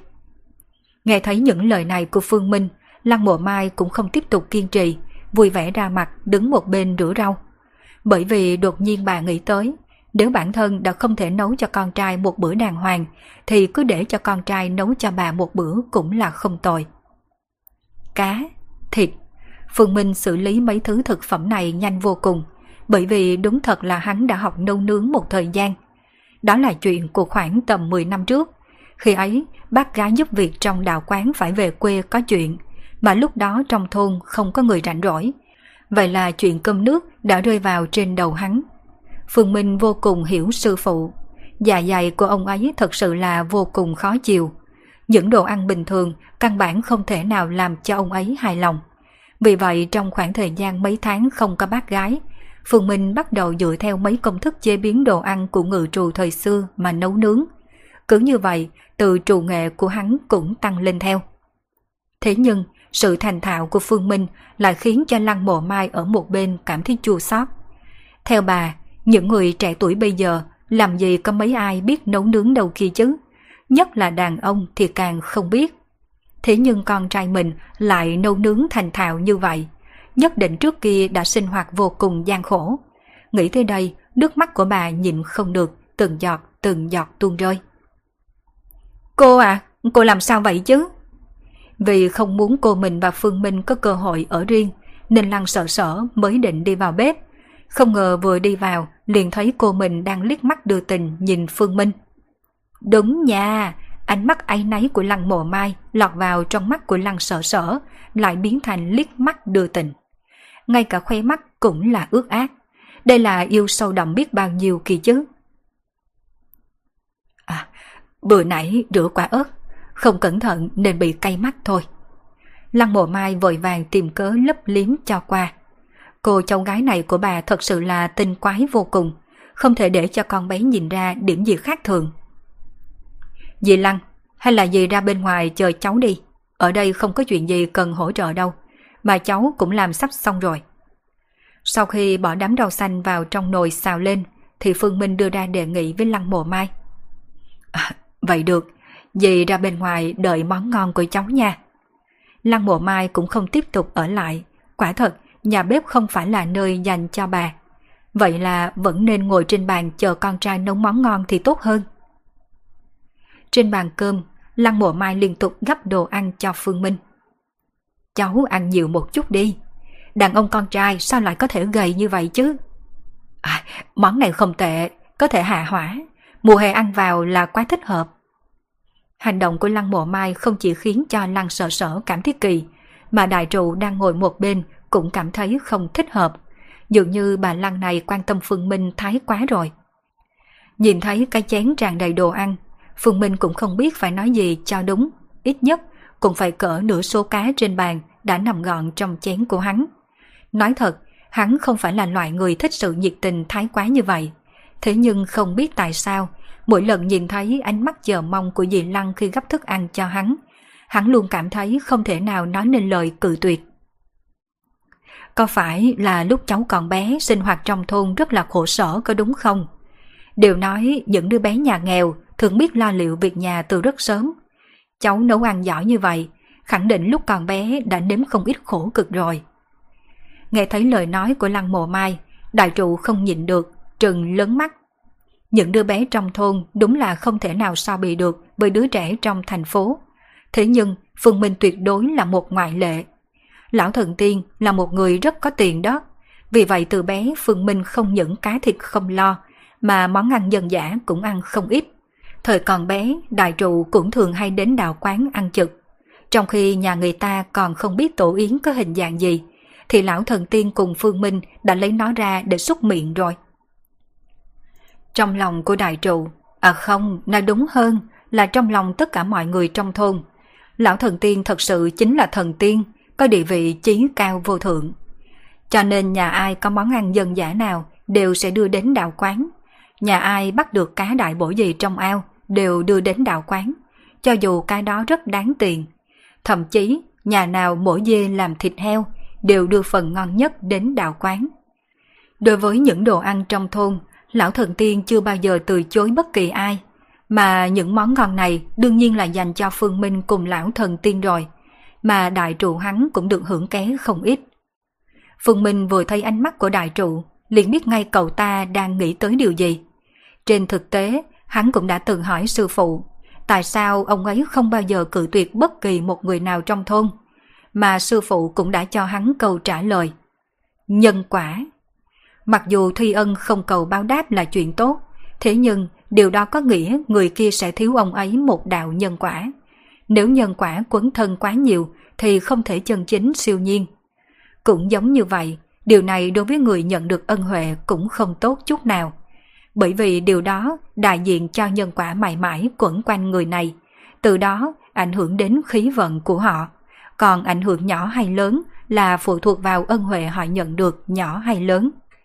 Đương nhiên là Phương Minh không hề tin mấy lý do củ chuối này của sư phụ. Hắn càng tin rằng sư phụ hắn thích ăn ngon nên mới nhận mấy món này. Nếu không, vì sao khi những người dân kia đưa lên may món thịt heo ướp gia vị tầm thường, thì sư phụ không có thu chứ? Sau khi cơm nước no nê, Lăng Mộ Mai lại lấy trà ra. Lá trà thượng đẳng, thế nhưng trong số những người ở đây chỉ có mỗi Phương Minh am hiểu về trà. Hoa Minh Minh mặc dù rất sành về rượu, nào là cocktail, rượu Tây, bia, thế nhưng đối với trà thật sự là dốt đặc cán mai. Còn đối với đại trụ trà là đồ uống của kẻ có tiền, chúng ta uống nước là được rồi. Là Cẩm Thành sao? Đối với hắn tới cả cơm ăn còn không nổi, lòng già đâu mà thanh thản uống trà. Vì vậy trạng diện lúc này thật sự vô cùng xấu hổ. Phương Minh nhìn nhìn thời gian thấy không còn sớm, liền đứng dậy chào Lăng Mộ Mai. Cảm ơn dì Lăng đã chiêu đãi. Hiện tại cũng không còn sớm, bọn cháu phải về đây. À, mấy cháu phải về sớm như vậy sao? Trên mặt của Lăng Mộ Mai lộ ra tiếc nuối, thật vất vả biết bao nhiêu mới có thể đưa con trai về nhà. Thế nhưng chưa được bao lâu, sao thời gian có thể trôi qua mau như vậy chứ? Đúng rồi đó, mấy người nên đi đi. Lăng sợ sở vội vàng gật đầu tán thành, trong lòng cô ấy đã có quyết định. Chờ khi đám người phương minh đi rồi, cô ấy nhất định phải nói rõ ràng với cô mình. Tuyệt đối không thể để cô mình đi vào con đường sai trái như vậy. Sợ sở à? Lăng mộ mai cảm thấy bất mãn, tại sao bà lại không thể ngồi cùng với con trai lâu thêm một chút kia chứ? Đứa cháu gái sợ sở này bình thường rất là thông minh mà, sao lần này lại cố tình làm trái ý bà? Dì Lăng, cháu không quấy rầy. Phương Minh dẫn đầu, đứng dậy, mà đám người Hoa Minh Minh cũng đứng lên theo. Lăng mộ mai biết không thể tiếp tục giữ con trai lại được, đành chịu thôi. Ừ, vậy được rồi, dì không có giữ mấy đứa nữa, lần sau lại tới nhà dì làm khách nha. Lăng mộ mai tiễn đám người ra ngoài cửa rồi dừng, để Lăng sợ sở đưa mọi người về biệt thự. Phương Minh, cậu chờ một chút. Sau khi nhìn thấy đám người đại trụ đã xuống xe, Lăng sợ sở gọi giật Phương Minh. Phương Minh nhìn cô ta, thu lại bàn tay đang chuẩn bị mở cửa, chờ đối phương nói tiếp. Cậu cảm thấy cô tôi như thế nào? Phương Minh nhướng mày, cảm thấy khó hiểu với câu hỏi của Lăng sợ sở, nhưng mà vẫn trả lời. Dì Lăng là người rất tốt. Lăng sợ sở hít sâu một hơi. Nếu có thể thì tôi hy vọng cậu có thể cách xa cô tôi xa xa một chút. Vì sao? Bởi vì cậu là người đã có bạn gái rồi. Phương Minh sững sờ một lát, sau đó lập tức mỉm cười. Hắn hiểu ý của Lăng sợ sở, chỉ là điều đó làm sao có thể. Có lẽ cậu không hề nghĩ về phương hướng đó, thế nhưng không có nghĩa là cô tôi cũng như vậy. Lăng sợ sở nhìn thấy vẻ mặt không cho là đúng của Phương Minh, liền nghiêm túc. Tới tận bây giờ, tôi chưa từng nhìn thấy cô tôi đối xử tốt với bất kỳ một người nào như vậy. Hơn nữa lại còn là một người xa lạ. Đúng, cậu là một người có bản lĩnh đặc biệt. Thế nhưng, lúc đó cô tôi chưa hề thử tài của cậu, mà đã cho cậu đặc quyền vô cùng lớn trong hội triển lãm dược liệu rồi. Cậu không biết đâu, lúc ấy cô tôi đã nói với tôi, trong hội triển lãm dược liệu này, cậu muốn bao nhiêu tiền, nghiễm niên đường đều sẽ triệu tập vô điều kiện cho cậu. Nói cách khác, nếu như cậu cần vài tỷ, nghiễm niên đường dù phải dốc càng sổ sách cũng sẽ chi ra cho cậu mượn. Mà hiện nay cô tôi còn mời cậu về nhà ăn cơm. Từ khi tôi hiểu chuyện cho thế này, chưa hề thấy cô tôi xuống bếp một lần nào. Biệt thự đó, một năm cô tôi cũng không tới mấy lần. Trước đây tổng thời gian cô tôi ở Thượng Hải không quá 10 ngày. Thế nhưng kể từ khi biết cậu cho tới nay, chỉ mới có một thời gian ngắn mà cô đã ở lại Thượng Hải một tuần rồi. Nghe thấy Lăng sợ sợ nói những vấn đề này, nét mặt của Phương Minh cũng trở nên nghiêm túc. Có một việc Lăng sợ sở còn không biết, chính là khi hắn còn chưa gặp mặt dì Lăng, dì ấy đã giúp hắn giải quyết một phiền toái lớn. Bây giờ nghĩ lại, đúng là dì Lăng đã quan tâm tới hắn quá mức. Thật ra tôi rất hối hận vì đã đưa cô tôi tới gặp cậu đó. Cũng không biết vì sao sau khi đại trụ nói ra ngày sinh của cậu, tôi đã thấy dường như cô tôi có cái gì không đúng. Lăng sợ sở lâm vào trầm tư, mà Phương Minh cũng vì câu nói này của Lăng sợ sở mà toàn thân chấn động. Những thứ hắn có thể nghĩ xa hơn Lăng sợ sở nhiều. Những thứ hắn có thể nghĩ xa hơn Lăng sợ sở nhiều. Dường như vì Lăng muốn tìm người, thế nhưng sau khi nhìn thấy hắn rồi, lại chưa từng nhắc đến vấn đề này một lần nào. Muốn tìm người có cùng ngày sinh với hắn sao? Vốn là Phương Minh không hề biết tin tức này, đại trụ cũng không đề cập với hắn. Thế nhưng bây giờ biết được khiến tâm tình của hắn gần như bị mất khống chế. Một suy đoán chiếm hết toàn bộ tâm trí. Phương Minh, Phương Minh à, tôi đang nói chuyện với cậu đó, sao cậu có thể lơ đỉnh như vậy? Giọng nói của Lăng Sở sở khiến cho Phương Minh tỉnh lại từ trong kích động. Thế nhưng, giờ phút này hắn thật sự không còn chút tâm trạng nào để nói chuyện cùng với Lăng Sở sở. Trực tiếp mở cửa xe đi xuống. Hắn cần yên lặng. Nè, cậu làm sao vậy chứ? Ai, thật đúng là khó hiểu mà. Lăng sợ sở thò đầu ra ngoài cửa xe gọi Phương Minh mấy lần, thế nhưng hắn không có chút phản ứng. Lăng sợ sở giận dữ, đạp tay lái mấy lần, rốt cuộc cũng quay xe rời đi. Sau khi Lăng sợ sở đi rồi, Phương Minh cũng không về biệt thự, mà đi đến công viên gần đó. Hiện nay, hắn thật sự cần yên tĩnh. Nói thật, khi hắn quyết định ở lại Thượng Hải, miệng nói không cần tìm cha mẹ, thế nhưng trong tâm vẫn không nhịn được chờ đợi. Dì Lăng là mẹ ruột của hắn. Trên mặt Phương Minh lộ ra nụ cười khổ. Một chuyện thông suốt khiến tất cả mọi chuyện khác đều thông suốt. Dì ấy đi mua quần áo cho hắn, tạo điều kiện cho hắn, trợ giúp hắn giải quyết phiền phức. Tất cả đều chỉ vì một nguyên nhân. Một cổ tâm tình phức tạp hiện lên trong lòng của Phương Minh. Cao hứng sao? Hay là hận đây? Lão Hoàng sủ một tiếng. Phương Minh cúi đầu nhìn thấy Lão Hoàng. Không biết nó đã đứng sau lưng hắn từ khi nào. Mày hay đó. Thấy tao chưa trở về nên mày đi tìm tao sao? Yên tâm đi, tao vẫn ổn mà. Um, chỉ là đang suy nghĩ một số chuyện mà thôi. Đôi mắt chó của Lão Hoàng nháy hai cái, tự hồ như đang phán đoán tính thật giả trong lời nói của Phương Minh. Sau một lát liền không sửa tiếp. Nó vẫn đi theo Phương Minh không rời, một người một chó chậm rãi đi vòng quanh. Cô à, cháu về rồi. Về rồi sao? Đã đưa đám người Phương Minh về nhà an toàn rồi chứ? Lăng sợ sở quay về biệt thự của cô mình, thì thấy bà đang xem văn kiện trong sảnh lớn. Hiển nhiên, đây chính là hợp đồng của công ty cần phải xử lý gấp trong ngày mai. Đáng ra, cô mình phải xem nó từ lúc chiều, thế nhưng chỉ vì chuyện nấu ăn mà phải trì hoãn. Cho tắm rửa rồi ngủ sớm đi.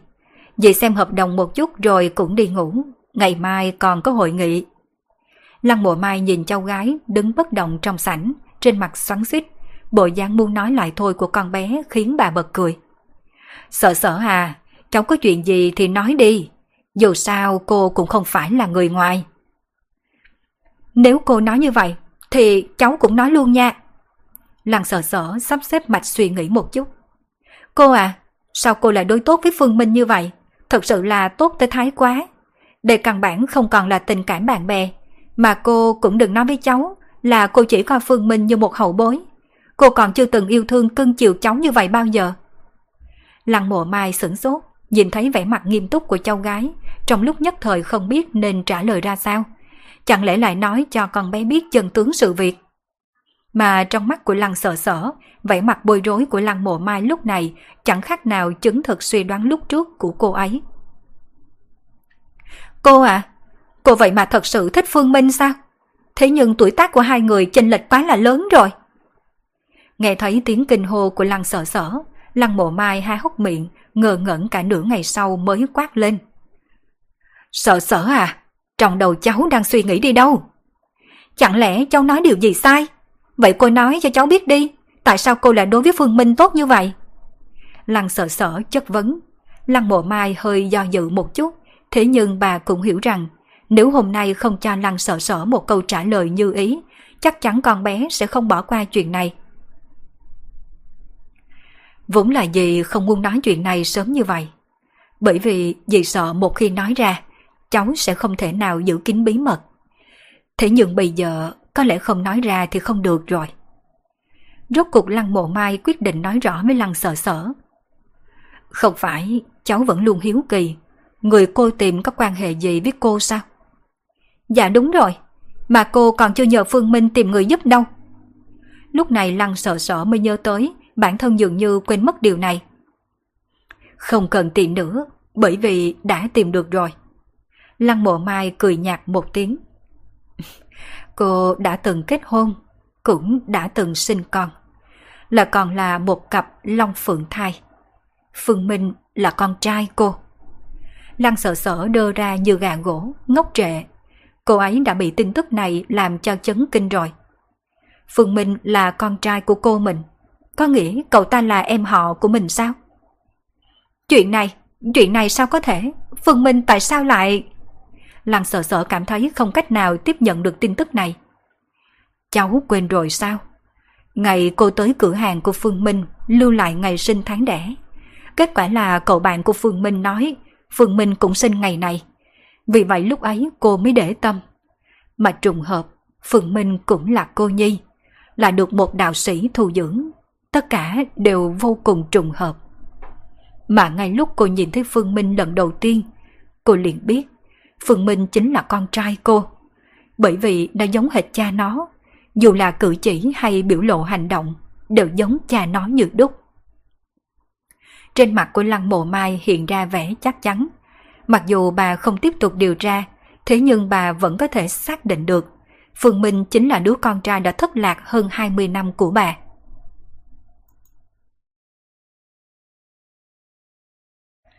Trời đêm lác đác ánh sao.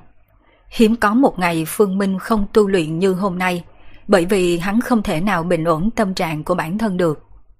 Lấy điện thoại ra, Phương Minh lướt diễn đàn mà rất lâu rồi hắn không lên. Đầu tiên, vẫn là thanh lý một số bài đăng nhảm nhí. Rốt cuộc, cũng có một bài đăng khiến cho hắn chú ý. Màu cứu tôi! Mọi người nhất định phải cứu tôi! Bài đăng này được đánh dấu đỏ, chứng tỏ có rất nhiều người đã đọc bài viết này. Bởi vì trên diễn đàn này cũng không có quá nhiều người. Vì vậy, chỉ cần số người đọc bài đăng vượt lên một ngàn thì bài đăng sẽ tự động chuyển sang màu đỏ, đại biểu những bài đăng có nhiều người đọc nhất. Sau khi mở bài đăng thì một đoạn nội dung dài loằng ngoằng xuất hiện. Thế nhưng, câu chữ lại được trình bày một cách dễ hiểu gọn gàng. Cả đoạn văn thậm chí còn không có lấy một lỗi chính tả, khiến người đọc cảm thấy vô cùng dễ chịu. Sau khi nhìn thấy đoạn giới thiệu về chủ bài đăng, rốt cuộc Phương Minh cũng hiểu ra tại sao câu chữ của đối phương có thể logic như vậy. Thì ra, đối phương là người trong nghề. Bài đăng là của một tác giả tiểu thuyết. Cụ thể hơn, chính là một tiểu thuyết gia trên Internet. Tôi là một tác giả chuyên sáng tác truyện trên mạng. Công việc hàng ngày của tôi chính là ngồi trong nhà, không ngừng ngậm nghĩ rồi gõ chữ. Chờ tới sang năm sau, dịp lễ Tết sẽ đi xem mắt. Tôi vẫn tưởng rằng thời gian sẽ trôi qua bình yên. Thế nhưng gần đây đã có chuyện xảy ra phá vỡ sinh hoạt bình thường của tôi. Thật sự tôi cũng không biết phải hình dung ra sao. Nhưng mà dường như từ một nơi sâu thẳm nào đó, có một đôi mắt vẫn luôn nhìn tôi chăm chăm. Mở đầu khá là bình thường. Phương Minh nhìn thấy đoạn mở đầu này thì cười một tiếng hiểu ý. Bởi vì trước đây đã từng có dạng bài đăng kiểu như vậy. Một số tác giả viết truyện kinh dị vì để hấp dẫn người đọc, nên thường hay tới đây đăng mấy bài quảng cáo giống như vậy. Ai cũng nói là những chuyện bản thân từng trải qua. Thế nhưng, thật ra đều là bịa đặt. Nếu là lúc trước, có lẽ Phương Minh đã trực tiếp thoát ra. Thế nhưng hiện nay, tâm của hắn đang rối loạn. Nhìn nhìn một chút, bình ổn tâm tình cũng là tốt. Được microphone cho anh này, bắt đầu biểu diễn đi. Mời anh nói ra câu chuyện của mình. Bên dưới bài đăng có khá nhiều bình luận khôi hài. Hiển nhiên mọi người đều đã nhìn quen mắt mấy bài đăng kiểu này. Không có ai coi chuyện này là thật. Thật mà, tôi không hề lừa gạt mọi người. Mọi người xem tiếp liền biết. Hiện nay tôi đã sắp phát điên lên rồi. Lời nhắn của chủ bài đăng xuất hiện Phương Minh không nhìn bình luận nữa mà tiếp tục đọc nội dung của bài đăng. Tôi là tác giả viết truyện kinh dị, cũng có chút danh tiếng trong giới tiểu thuyết kinh dị. Thế nhưng vừa rồi sau khi tôi viết xong cuốn cũ, đổi qua cuốn mới, nội dung trong cuốn mới thật sự khiến tôi sụp đổ. Nếu như nói lúc đầu Phương Minh chỉ ôm tâm tình thả lỏng để xem bài đăng, thì khi tới phần sau, vẻ mặt của Phương Minh đã trở nên vô cùng nghiêm túc. Tác giả này nói cũng không nhiều, chỉ chừng một ngàn chữ. Thế nhưng bên dưới đã có hơn mấy trăm bình luận. Thật hay giả vậy, sao có thể thần kỳ như vậy chứ? Sao tôi cảm thấy quá là khó tin? Mới đầu chỉ có một ý tưởng, sau đó là dựa hết vào biên dịch. Tác giả không lo làm việc chăm chỉ đi, thì có ý tưởng cũng như không. Tác giả lúc trước nói chuyện này với tôi. Hiện tại cỏ trên mộ đã mọc cao 2 mét rồi tất cả mọi người đều cho rằng tác giả đang kể chuyện nhảm nhí. Vì vậy đa số người bình luận đều là trêu chọc cùng khó có thể tin. Dù sao chuyện này cũng thật sự khó mà chấp nhận được. Phương Minh lướt mắt nhìn bình luận. Nhìn thấy lần cuối cùng tác giả trả lời bình luận đã là hai ngày trước. Nói cách khác, hai ngày này tác giả kia không hề xuất hiện. Anh có thể đến Thượng Hải tìm tôi. Tôi ở cửa hàng vu đạo trong phố đồ cổ. Sau khi Phương Minh đăng nhập tài khoản, liền nhắn tin cho người đăng bài. Hắn rất có hứng thú với câu chuyện mà tác giả này gặp. Đương nhiên, điều kiện tiên quyết chính là tác giả này không nói láo. Sau khi gửi tin nhắn xong, Phương Minh trực tiếp rời khỏi diễn đàn. Đêm càng lúc càng khuya, Phương Minh gọi Lão Hoàng một tiếng, sau đó một người một chó bắt đầu về biệt thự. Ngày kế tiếp, Phương Minh vẫn đến cửa hàng vua đạo như thường. Hắn rối rắm không biết phải đối mặt với người mẹ lăng mộ mai này ra sao. Cho nên hắn lựa chọn cách trốn tránh, coi như là không biết. Buổi chiều có một thanh niên đến cửa hàng. Mặt mũi anh ta bơ phờ, đầu tóc bù xù. Vừa nhìn qua là biết đối phương hẳn là không được tắm rửa cẩn thận mấy ngày nay rồi. Xin hỏi, Phương Đại Thần có ở đây không? Tần lỗi đi vào cửa hàng hỏi đại trụ. Phương Đại Thần? Đại trụ ngơ ngẩn, thế nhưng phản ứng rất nhanh. Anh tìm Phương Minh sao? Tôi không biết tên của Phương Đại Thần. Là Phương Đại Thần nói tôi tới đây. Tần lỗi không dám xác định. Tối hôm qua, anh ta nhìn thấy tin nhắn của Phương Đại Thần nên mới tới đây. Anh ta đã lặn lội đường xa từ tỉnh khác mà tới. Ở đây chỉ có một người họ Phương thôi, anh chờ một chút nha, để tôi đi gọi Phương Minh. Không cần đâu. Phương Minh từ lầu 2 đi xuống. Vừa nãy hắn đang nghiên cứu giới chỉ kia. Thế nhưng mãi mà không có phát hiện gì. Sao lại nghe được động tĩnh bên dưới? Anh chính là tác giả kia sao? Phương Minh nhìn về tần lỗi. Đã gọi hắn là Phương Đại Thần, là còn biết hắn ở vô đào quán. Chỉ có thể là tác giả mà hắn đã nhắn tin. Cậu là Phương Đại Thần. Vừa nhìn thấy Phương Minh, trong đôi mắt của tần lỗi hiện ra tia thất vọng. Vốn anh ta cho rằng Phương Đại Thần nổi tiếng khắp diễn đàn hẳn phải là một lão giả, hoặc chi ít cũng là một người trung niên. Nhưng Phương Đại Thần trước mắt anh ta lại giống hệt như những nhân vật chính trong bộ truyện mà anh ta viết. Tuổi trẻ tài cao, không gì không làm được. Thế nhưng, ngoài đời thật sự có người giỏi như hắc thế sao? Nói tình huống cụ thể một chút đi. Trong bài đăng anh nói không được rõ. Phương Minh cười nhạt một tiếng ra hiệu mời tận lỗi ngồi. Được rồi, vậy tôi sẽ nói rõ với cậu.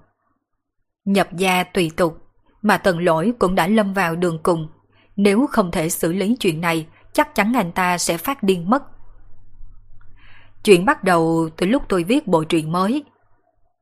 Tần lỗi ngồi trên ghế, bắt đầu kể về câu chuyện ly kỳ mà anh ta đã gặp.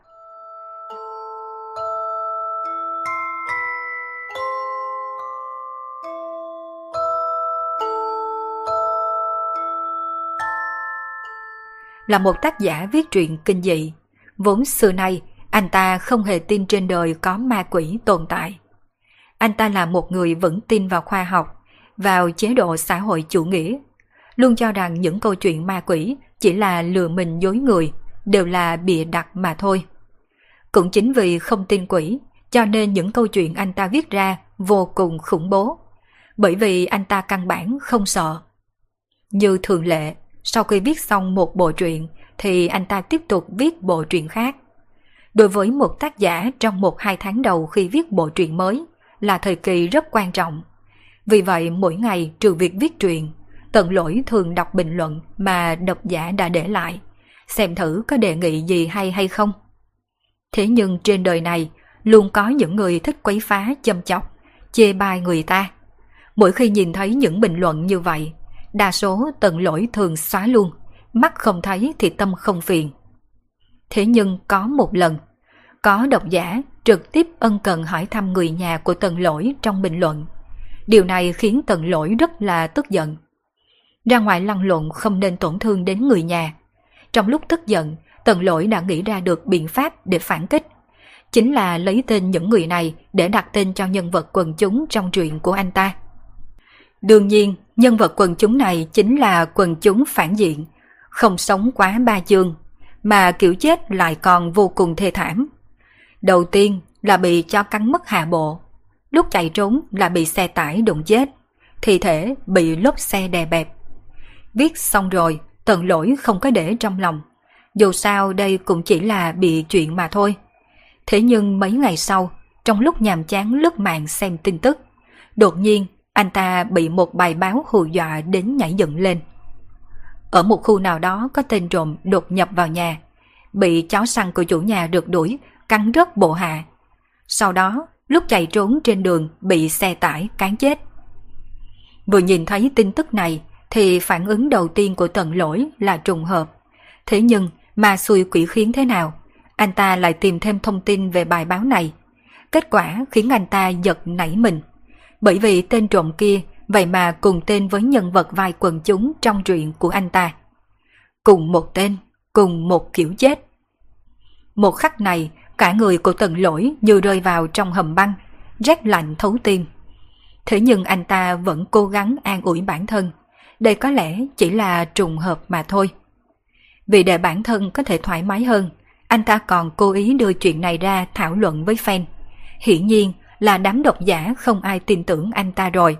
Còn hô hào đòi tận lỗi dùng tên bọn họ để đặt tên cho mấy nhân vật quần chúng. Bọn họ tình nguyện trở thành thành viên trong đội quân cảm tử. Độc giả chính là người quyết định miếng cơm manh áo của tác giả. Đương nhiên, tận lỗi sẽ cố gắng đáp ứng hết yêu cầu của đám độc giả này. Mà nhất là khi Minh Chủ đứng đầu bảng khen thưởng chủ động lên tiếng. Anh ta lại càng không thể nào cự tuyệt. Đương nhiên, lần này tận lỗi không viết cái chết kinh khủng như trước. Anh ta chỉ để Minh Chủ kia trở thành nhân vật phản diện bị độc chết. Thế nhưng, tình huống quỷ dị lại phát sinh. Từ sau khi đưa tên người Minh Chủ kia lên truyện, không hề nhìn thấy Minh Chủ đó xuất hiện bình luận nữa. Ban đầu, tận lỗi còn tưởng rằng bọn họ đã đùa giỡn quá đáng. Thế nhưng liên tiếp ba ngày không thấy Minh Chủ xuất hiện tần lỗi ẩn ẩn cảm thấy bất an. Thế là anh ta nhắn tin riêng cho vị Minh Chủ kia. Chỉ là tin tức nhắn ra như đã ném vào biển rộng, không hề có hồi đáp. tần lỗi không thể nào tin được. Minh Chủ này là fan chân thành đáng tin nhất của anh ta. Thường xuyên tặng một số đồ vật qua bưu điện cho anh ta. Vậy là anh ta bắt đầu lục lại những bị chuyển phát nhanh, tìm ra số điện thoại của minh chủ này. Chỉ là khi điện thoại được kết nối, đầu bên kia lại vang lên tiếng của một người phụ nữ, là vợ của minh chủ. Lời nói của đối phương khiến cho tần lỗi như bị xét đánh. Chồng tôi đã chết từ ba ngày trước rồi, là bị ngộ độc thức ăn, không thể nào cứu chữa được. Tần lỗi không thể nhớ nổi anh ta đã nói gì sau khi nghe được tin tức này. Cũng không nhớ bản thân mình đã cúp điện thoại như thế nào. Cả người cứ mờ mờ màng màng. Chết, lại thêm một người chết. Còn là người có cùng tên, cùng cách chết với nhân vật quần chúng trong truyện của anh ta. Một hồi lâu sau, tần lỗi mới phản ứng được.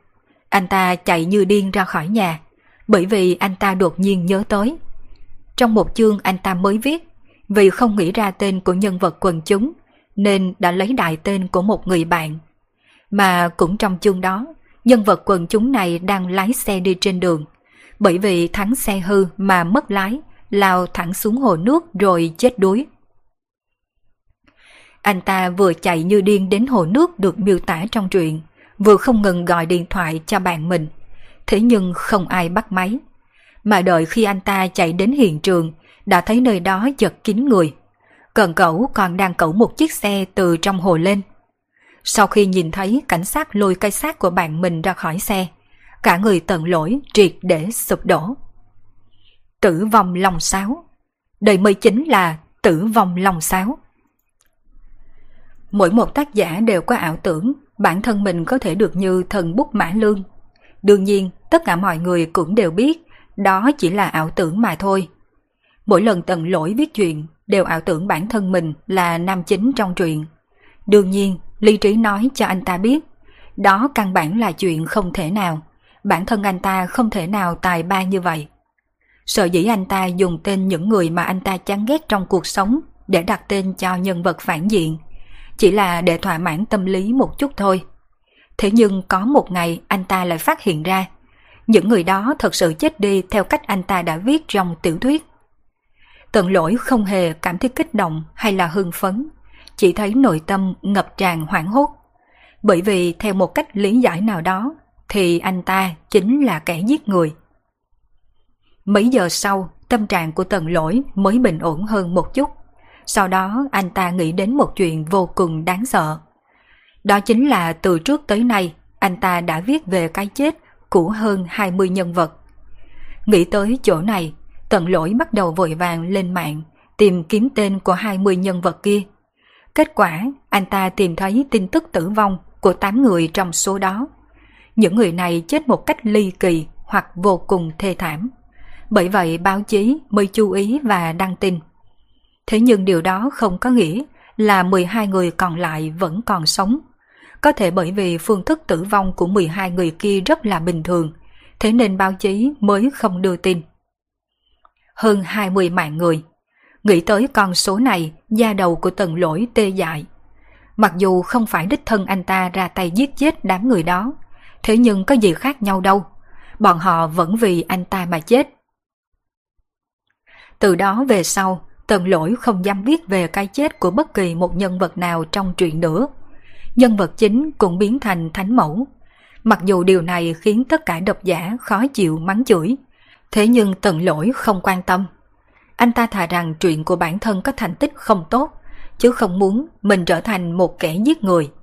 Thế nhưng chuyện này không dừng lại ở đó. Vẹn vẹn yên bình được một tuần. Hôm đó, khi tần lỗi ra ngoài mua sắm một ít vật dụng cần thiết, Đầu tiên là bị một biển quảng cáo trên đường rơi xuống, suýt nữa đè bẹp anh ta. Tiếp theo, lúc băng qua đường lại suýt nữa thì bị xe cán. Vất vả lắm mới đến được siêu thị, không ngờ thang cuốn của siêu thị gặp sự cố. Tấm đệm của thang cuốn trực tiếp sụp đổ. Nếu không phải anh ta may mắn thì đã bị kẹp chết tươi rồi. Nếu một lần gặp phải chuyện ngoài ý muốn thì chỉ là trùng hợp. Thế nhưng, liên tục ba lần ngoài ý muốn, Tần lỗi không còn tin đây chỉ là chuyện trùng hợp. Anh ta cho rằng đây chính là sự trừng phạt của bàn tay vô hình nào trong cõi u minh. Trừng phạt vì anh ta không chịu viết cảnh tử vong trong truyền thuyết. Vì để kiểm chứng suy đoán của mình, không quan tâm đây là siêu thị, anh ta trực tiếp lấy di động ra đăng lên một chương mới. Trong chương này anh ta viết về cái chết của một vai quần chúng mới. Thế nhưng, lần này tận lỗi thông minh hơn. Anh ta lấy một cái tên vô cùng kỳ quái, Tây Tàu hỗn hợp. Hoắc Đức Mai Diễm Hồng. Anh ta cho rằng chỉ cần ngoài đời không có cái tên này thì không ai phải chịu chết. Quả nhiên sau khi đăng chương này lên, Tần lỗi không hề gặp bất kỳ chuyện ngoài ý muốn nào.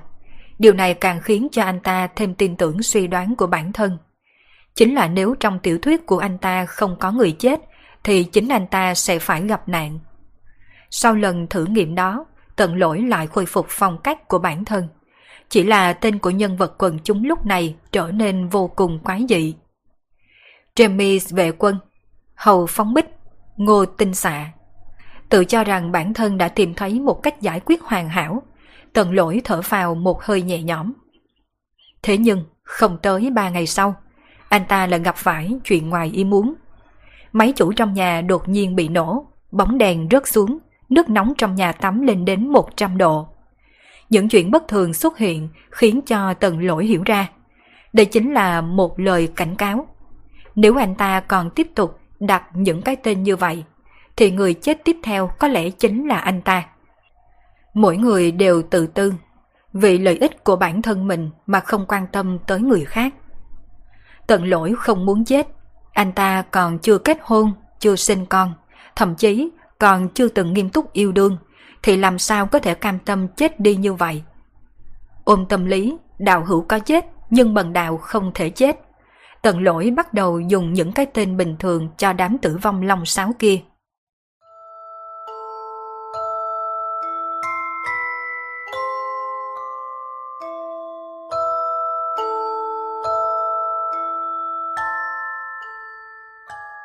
Phương Đại Thần Cậu sẽ mãi mãi không thể biết được loại cảm giác kia. Mỗi lần tôi muốn đặt tên cho tử vong long sáo, là cả người tôi gần như sụp đổ. Giọng nói của tần lỗi đột nhiên cao lên, trên mặt hiện ra thống khổ. Không ai có thể lý giải tâm tình phức tạp của anh ta khi phải đặt tên cho những nhân vật đó.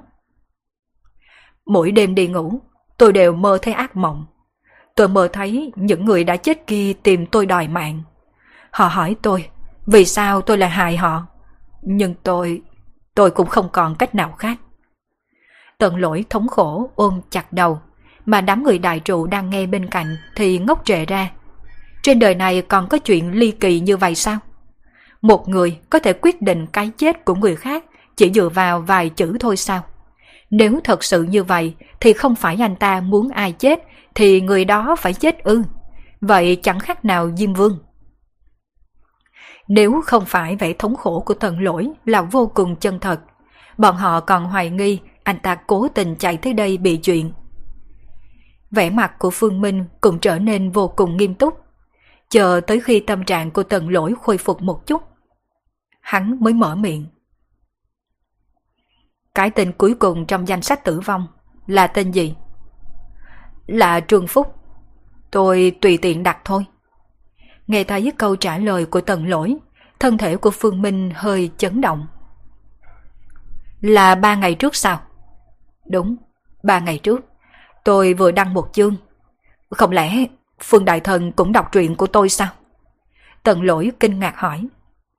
Tôi không đọc truyện của anh, nhưng tôi đã từng gặp qua Trương Phúc này. Câu nói của Phương Minh khiến tần lỗi ngây người. Một lúc sau, anh ta cúi xuống, biểu lộ trở nên vô cùng uể oải.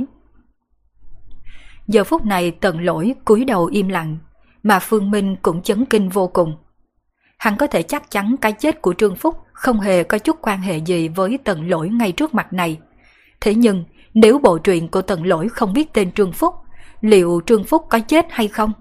Đáp án chắc chắn là có. Anh không cần phải tự trách quá mức. Thật ra chuyện này không hẳn đều là trách nhiệm của anh. Là âm phủ đã sơ sẩy. Còn anh vừa lúc trở thành người bị hại mà thôi. Trong lòng của Phương Minh đã có một suy đoán, thế nhưng đương nhiên hắn cần phải nghiệm chứng suy đoán này trước. Không phải lỗi của tôi sao? Tần lỗi ngẩng đầu nhìn Phương Minh, nét mặt kích động vô cùng, thế nhưng rất nhanh lại biến thành vẻ thống khổ. Phương Đại Thần, cậu không cần phải an ủi tôi. Tôi đã nghĩ kỹ rồi. Tôi không thể chịu đựng được cảm giác này thêm nữa. Tôi sẽ ngừng viết sách. Nếu quả thật nó muốn trừng phạt tôi, thì tôi lấy mệnh tôi đi. Đối với tận lỗi, cuộc sống trong hai tháng vừa rồi còn dài và đau khổ hơn cả 20 năm.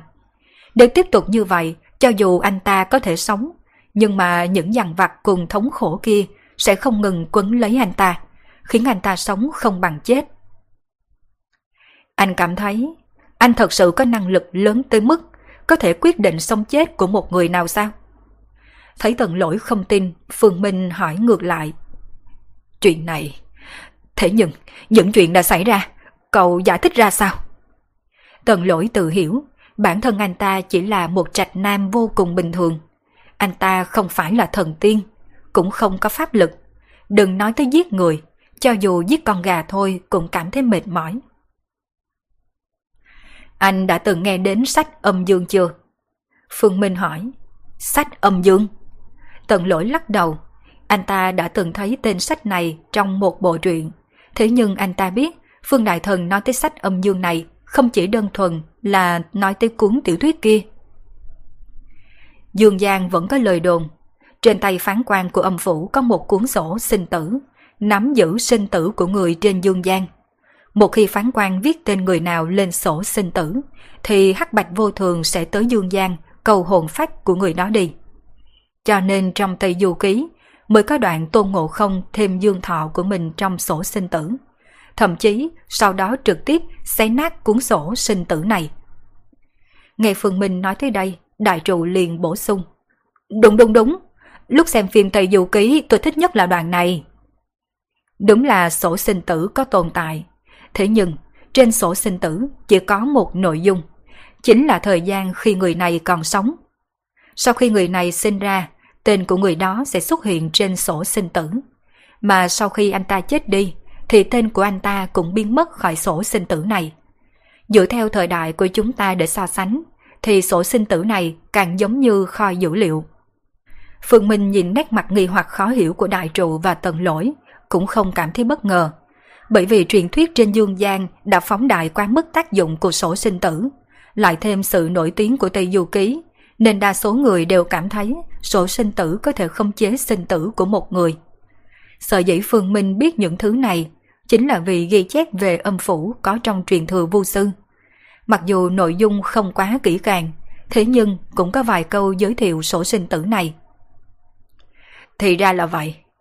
Nếu nói thế thì dường như sổ sinh tử cũng không đáng sợ như trong tưởng tượng. Hai người có thể hiểu như thế này. Âm phủ tồn tại như một luân hồi, mà trên thực tế luân hồi chỉ là một bàn phím. Khi một người vào luân hồi đầu thai, chẳng khác nào đè lên bàn phím lưu lại dữ liệu. Mà dữ liệu này sau khi thống kê sẽ chuyển đến sổ sinh tử. Bên trên có ghi thời gian người này sinh ra và chết đi. Phương Minh không tiếp tục nói về sổ sinh tử mà chuyển qua thứ khác.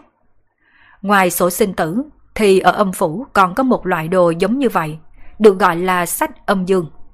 Quỷ sai ở âm phủ không thể nào không chế sổ sinh tử, thế nhưng lại có thể không chế sách âm dương.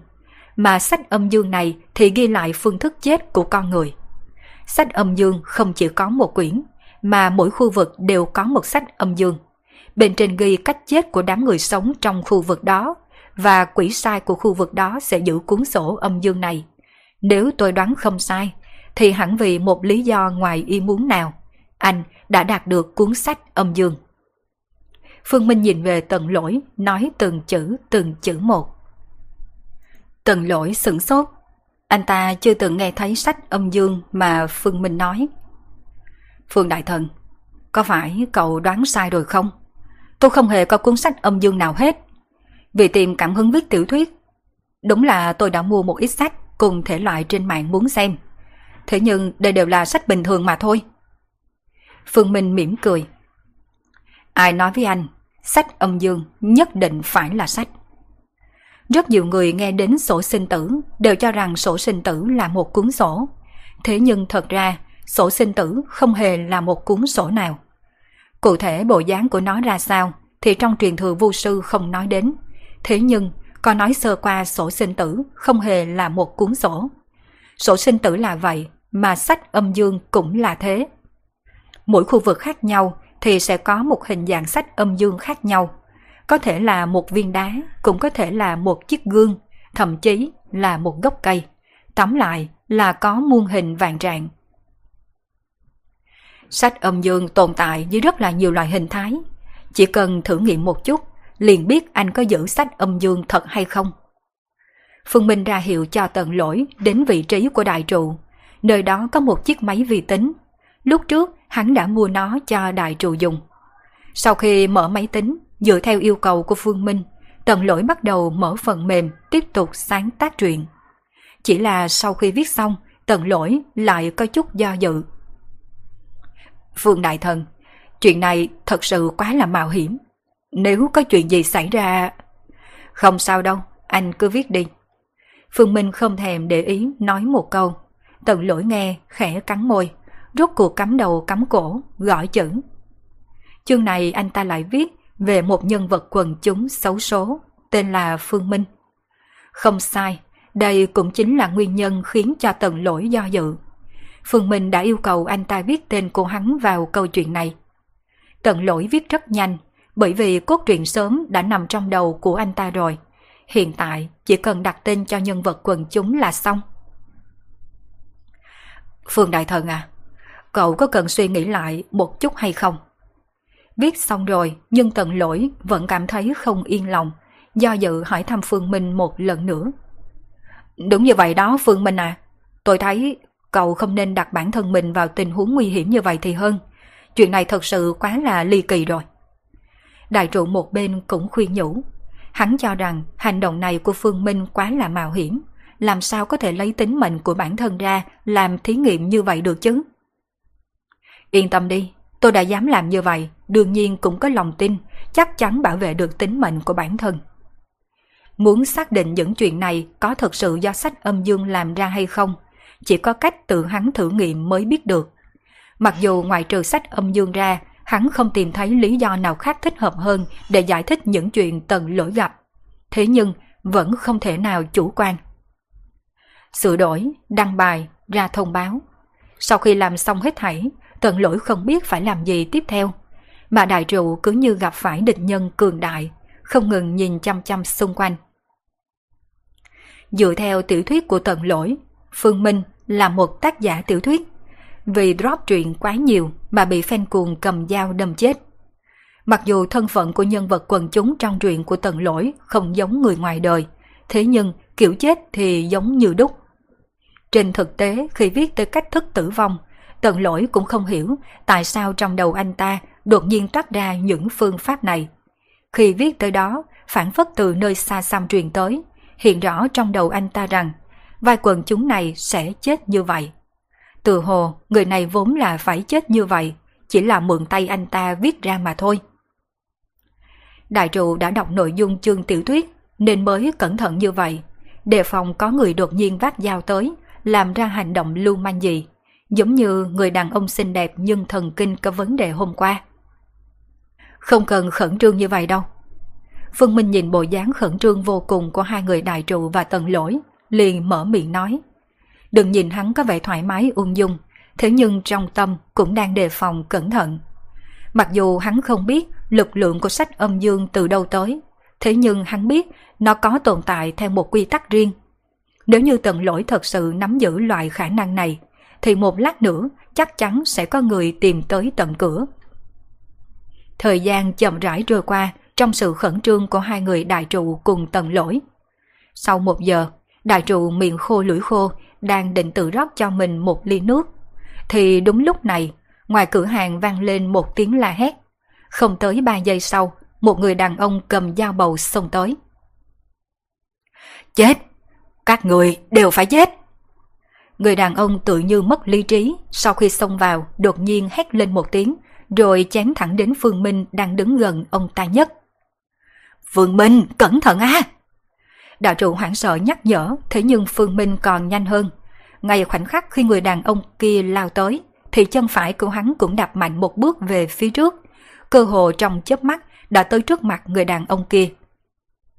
Người đàn ông mới kịp giơ dao bầu trong tay lên, đã vô lực buông thõng xuống vì đau đớn kịch liệt. Một quyền của Phương Minh hiện nay nặng tới mấy trăm cân, làm sao một người bình thường có thể chống được. Cánh tay của người đàn ông đau đớn buông thõng xuống, thế nhưng Phương Minh vẫn chưa dừng.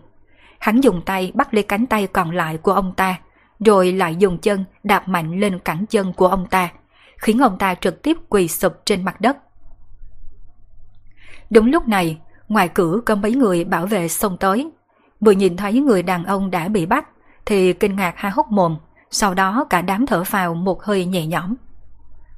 Ông chủ phương, người này đã dùng dao bầu chém thương 4 năm người rồi.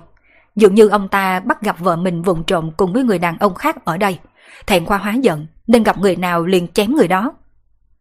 Giao người đàn ông cho bảo vệ, lại tìm hiểu kỹ thông tin xong, liền để bảo vệ đưa người đàn ông đi.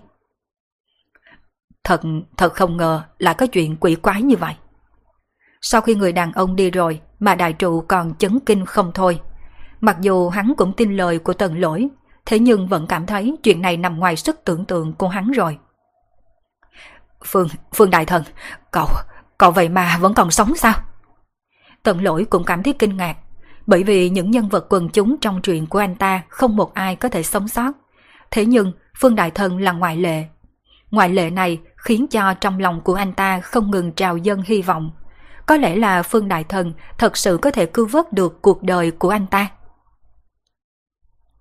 Còn chưa tới lúc đâu. Phương Minh lắc đầu, dựa theo hiểu biết của hắn với sách âm dương thì đây chỉ là đợt thứ nhất thôi. Còn chưa tới lúc. Phương Minh à, ý cậu là sao? Đại trụ khó hiểu. Đây chỉ là đợt thứ nhất thôi. Chờ tiếp đi, sẽ còn có người tiếp tục nhằm vào tôi. Lần chờ này, đám người Phương Minh phải chờ đến những 2 giờ. Sau 2 giờ đồng hồ, từ phía cửa vào truyền đến một tiếng súng. Tiếng súng này khiến thân thể của đại trụ cùng tận lỗi chấn động. Mà ngoài tiếng súng còn có tiếng nói của cảnh sát vang vọng từ trong loa. Hách kiến mình, Ông đã bị bao vây rồi, mau buông bỏ vũ khí, đầu hàng đi. Không cần phải cố gắng trốn tránh, ông trốn cũng không thoát. Trong lúc đại trụ cùng tần lỗi đang ngơ ngẩn, thì đã có mấy bóng người xông vào trong quán. Mặt mũi mỗi người đều là hung thần ác sát. Dẫn đầu là một người đàn ông da đen, thoạt nhìn gầy yếu nhưng trên người tỏa ra sát khí rất mãnh liệt. Bắt đám người này làm con tin, cảnh sát tuyệt đối không dám động thủ cùng với chúng ta đâu. Hách Kiến Minh vui mừng nhìn ba người Phương Minh trong cửa hàng. Hắn ta đã nghĩ ra cách đào thoát rồi. Hắn ta là đầu lĩnh của đám người trộm mộ. Thời gian trước, bọn hắn đã đào được một món đồ quý. Nhưng cũng vì quá quý mà bọn hắn mới lựa chọn chủ động giao dịch cùng với người mua. Không ngờ bị lọt vào trong mai phục.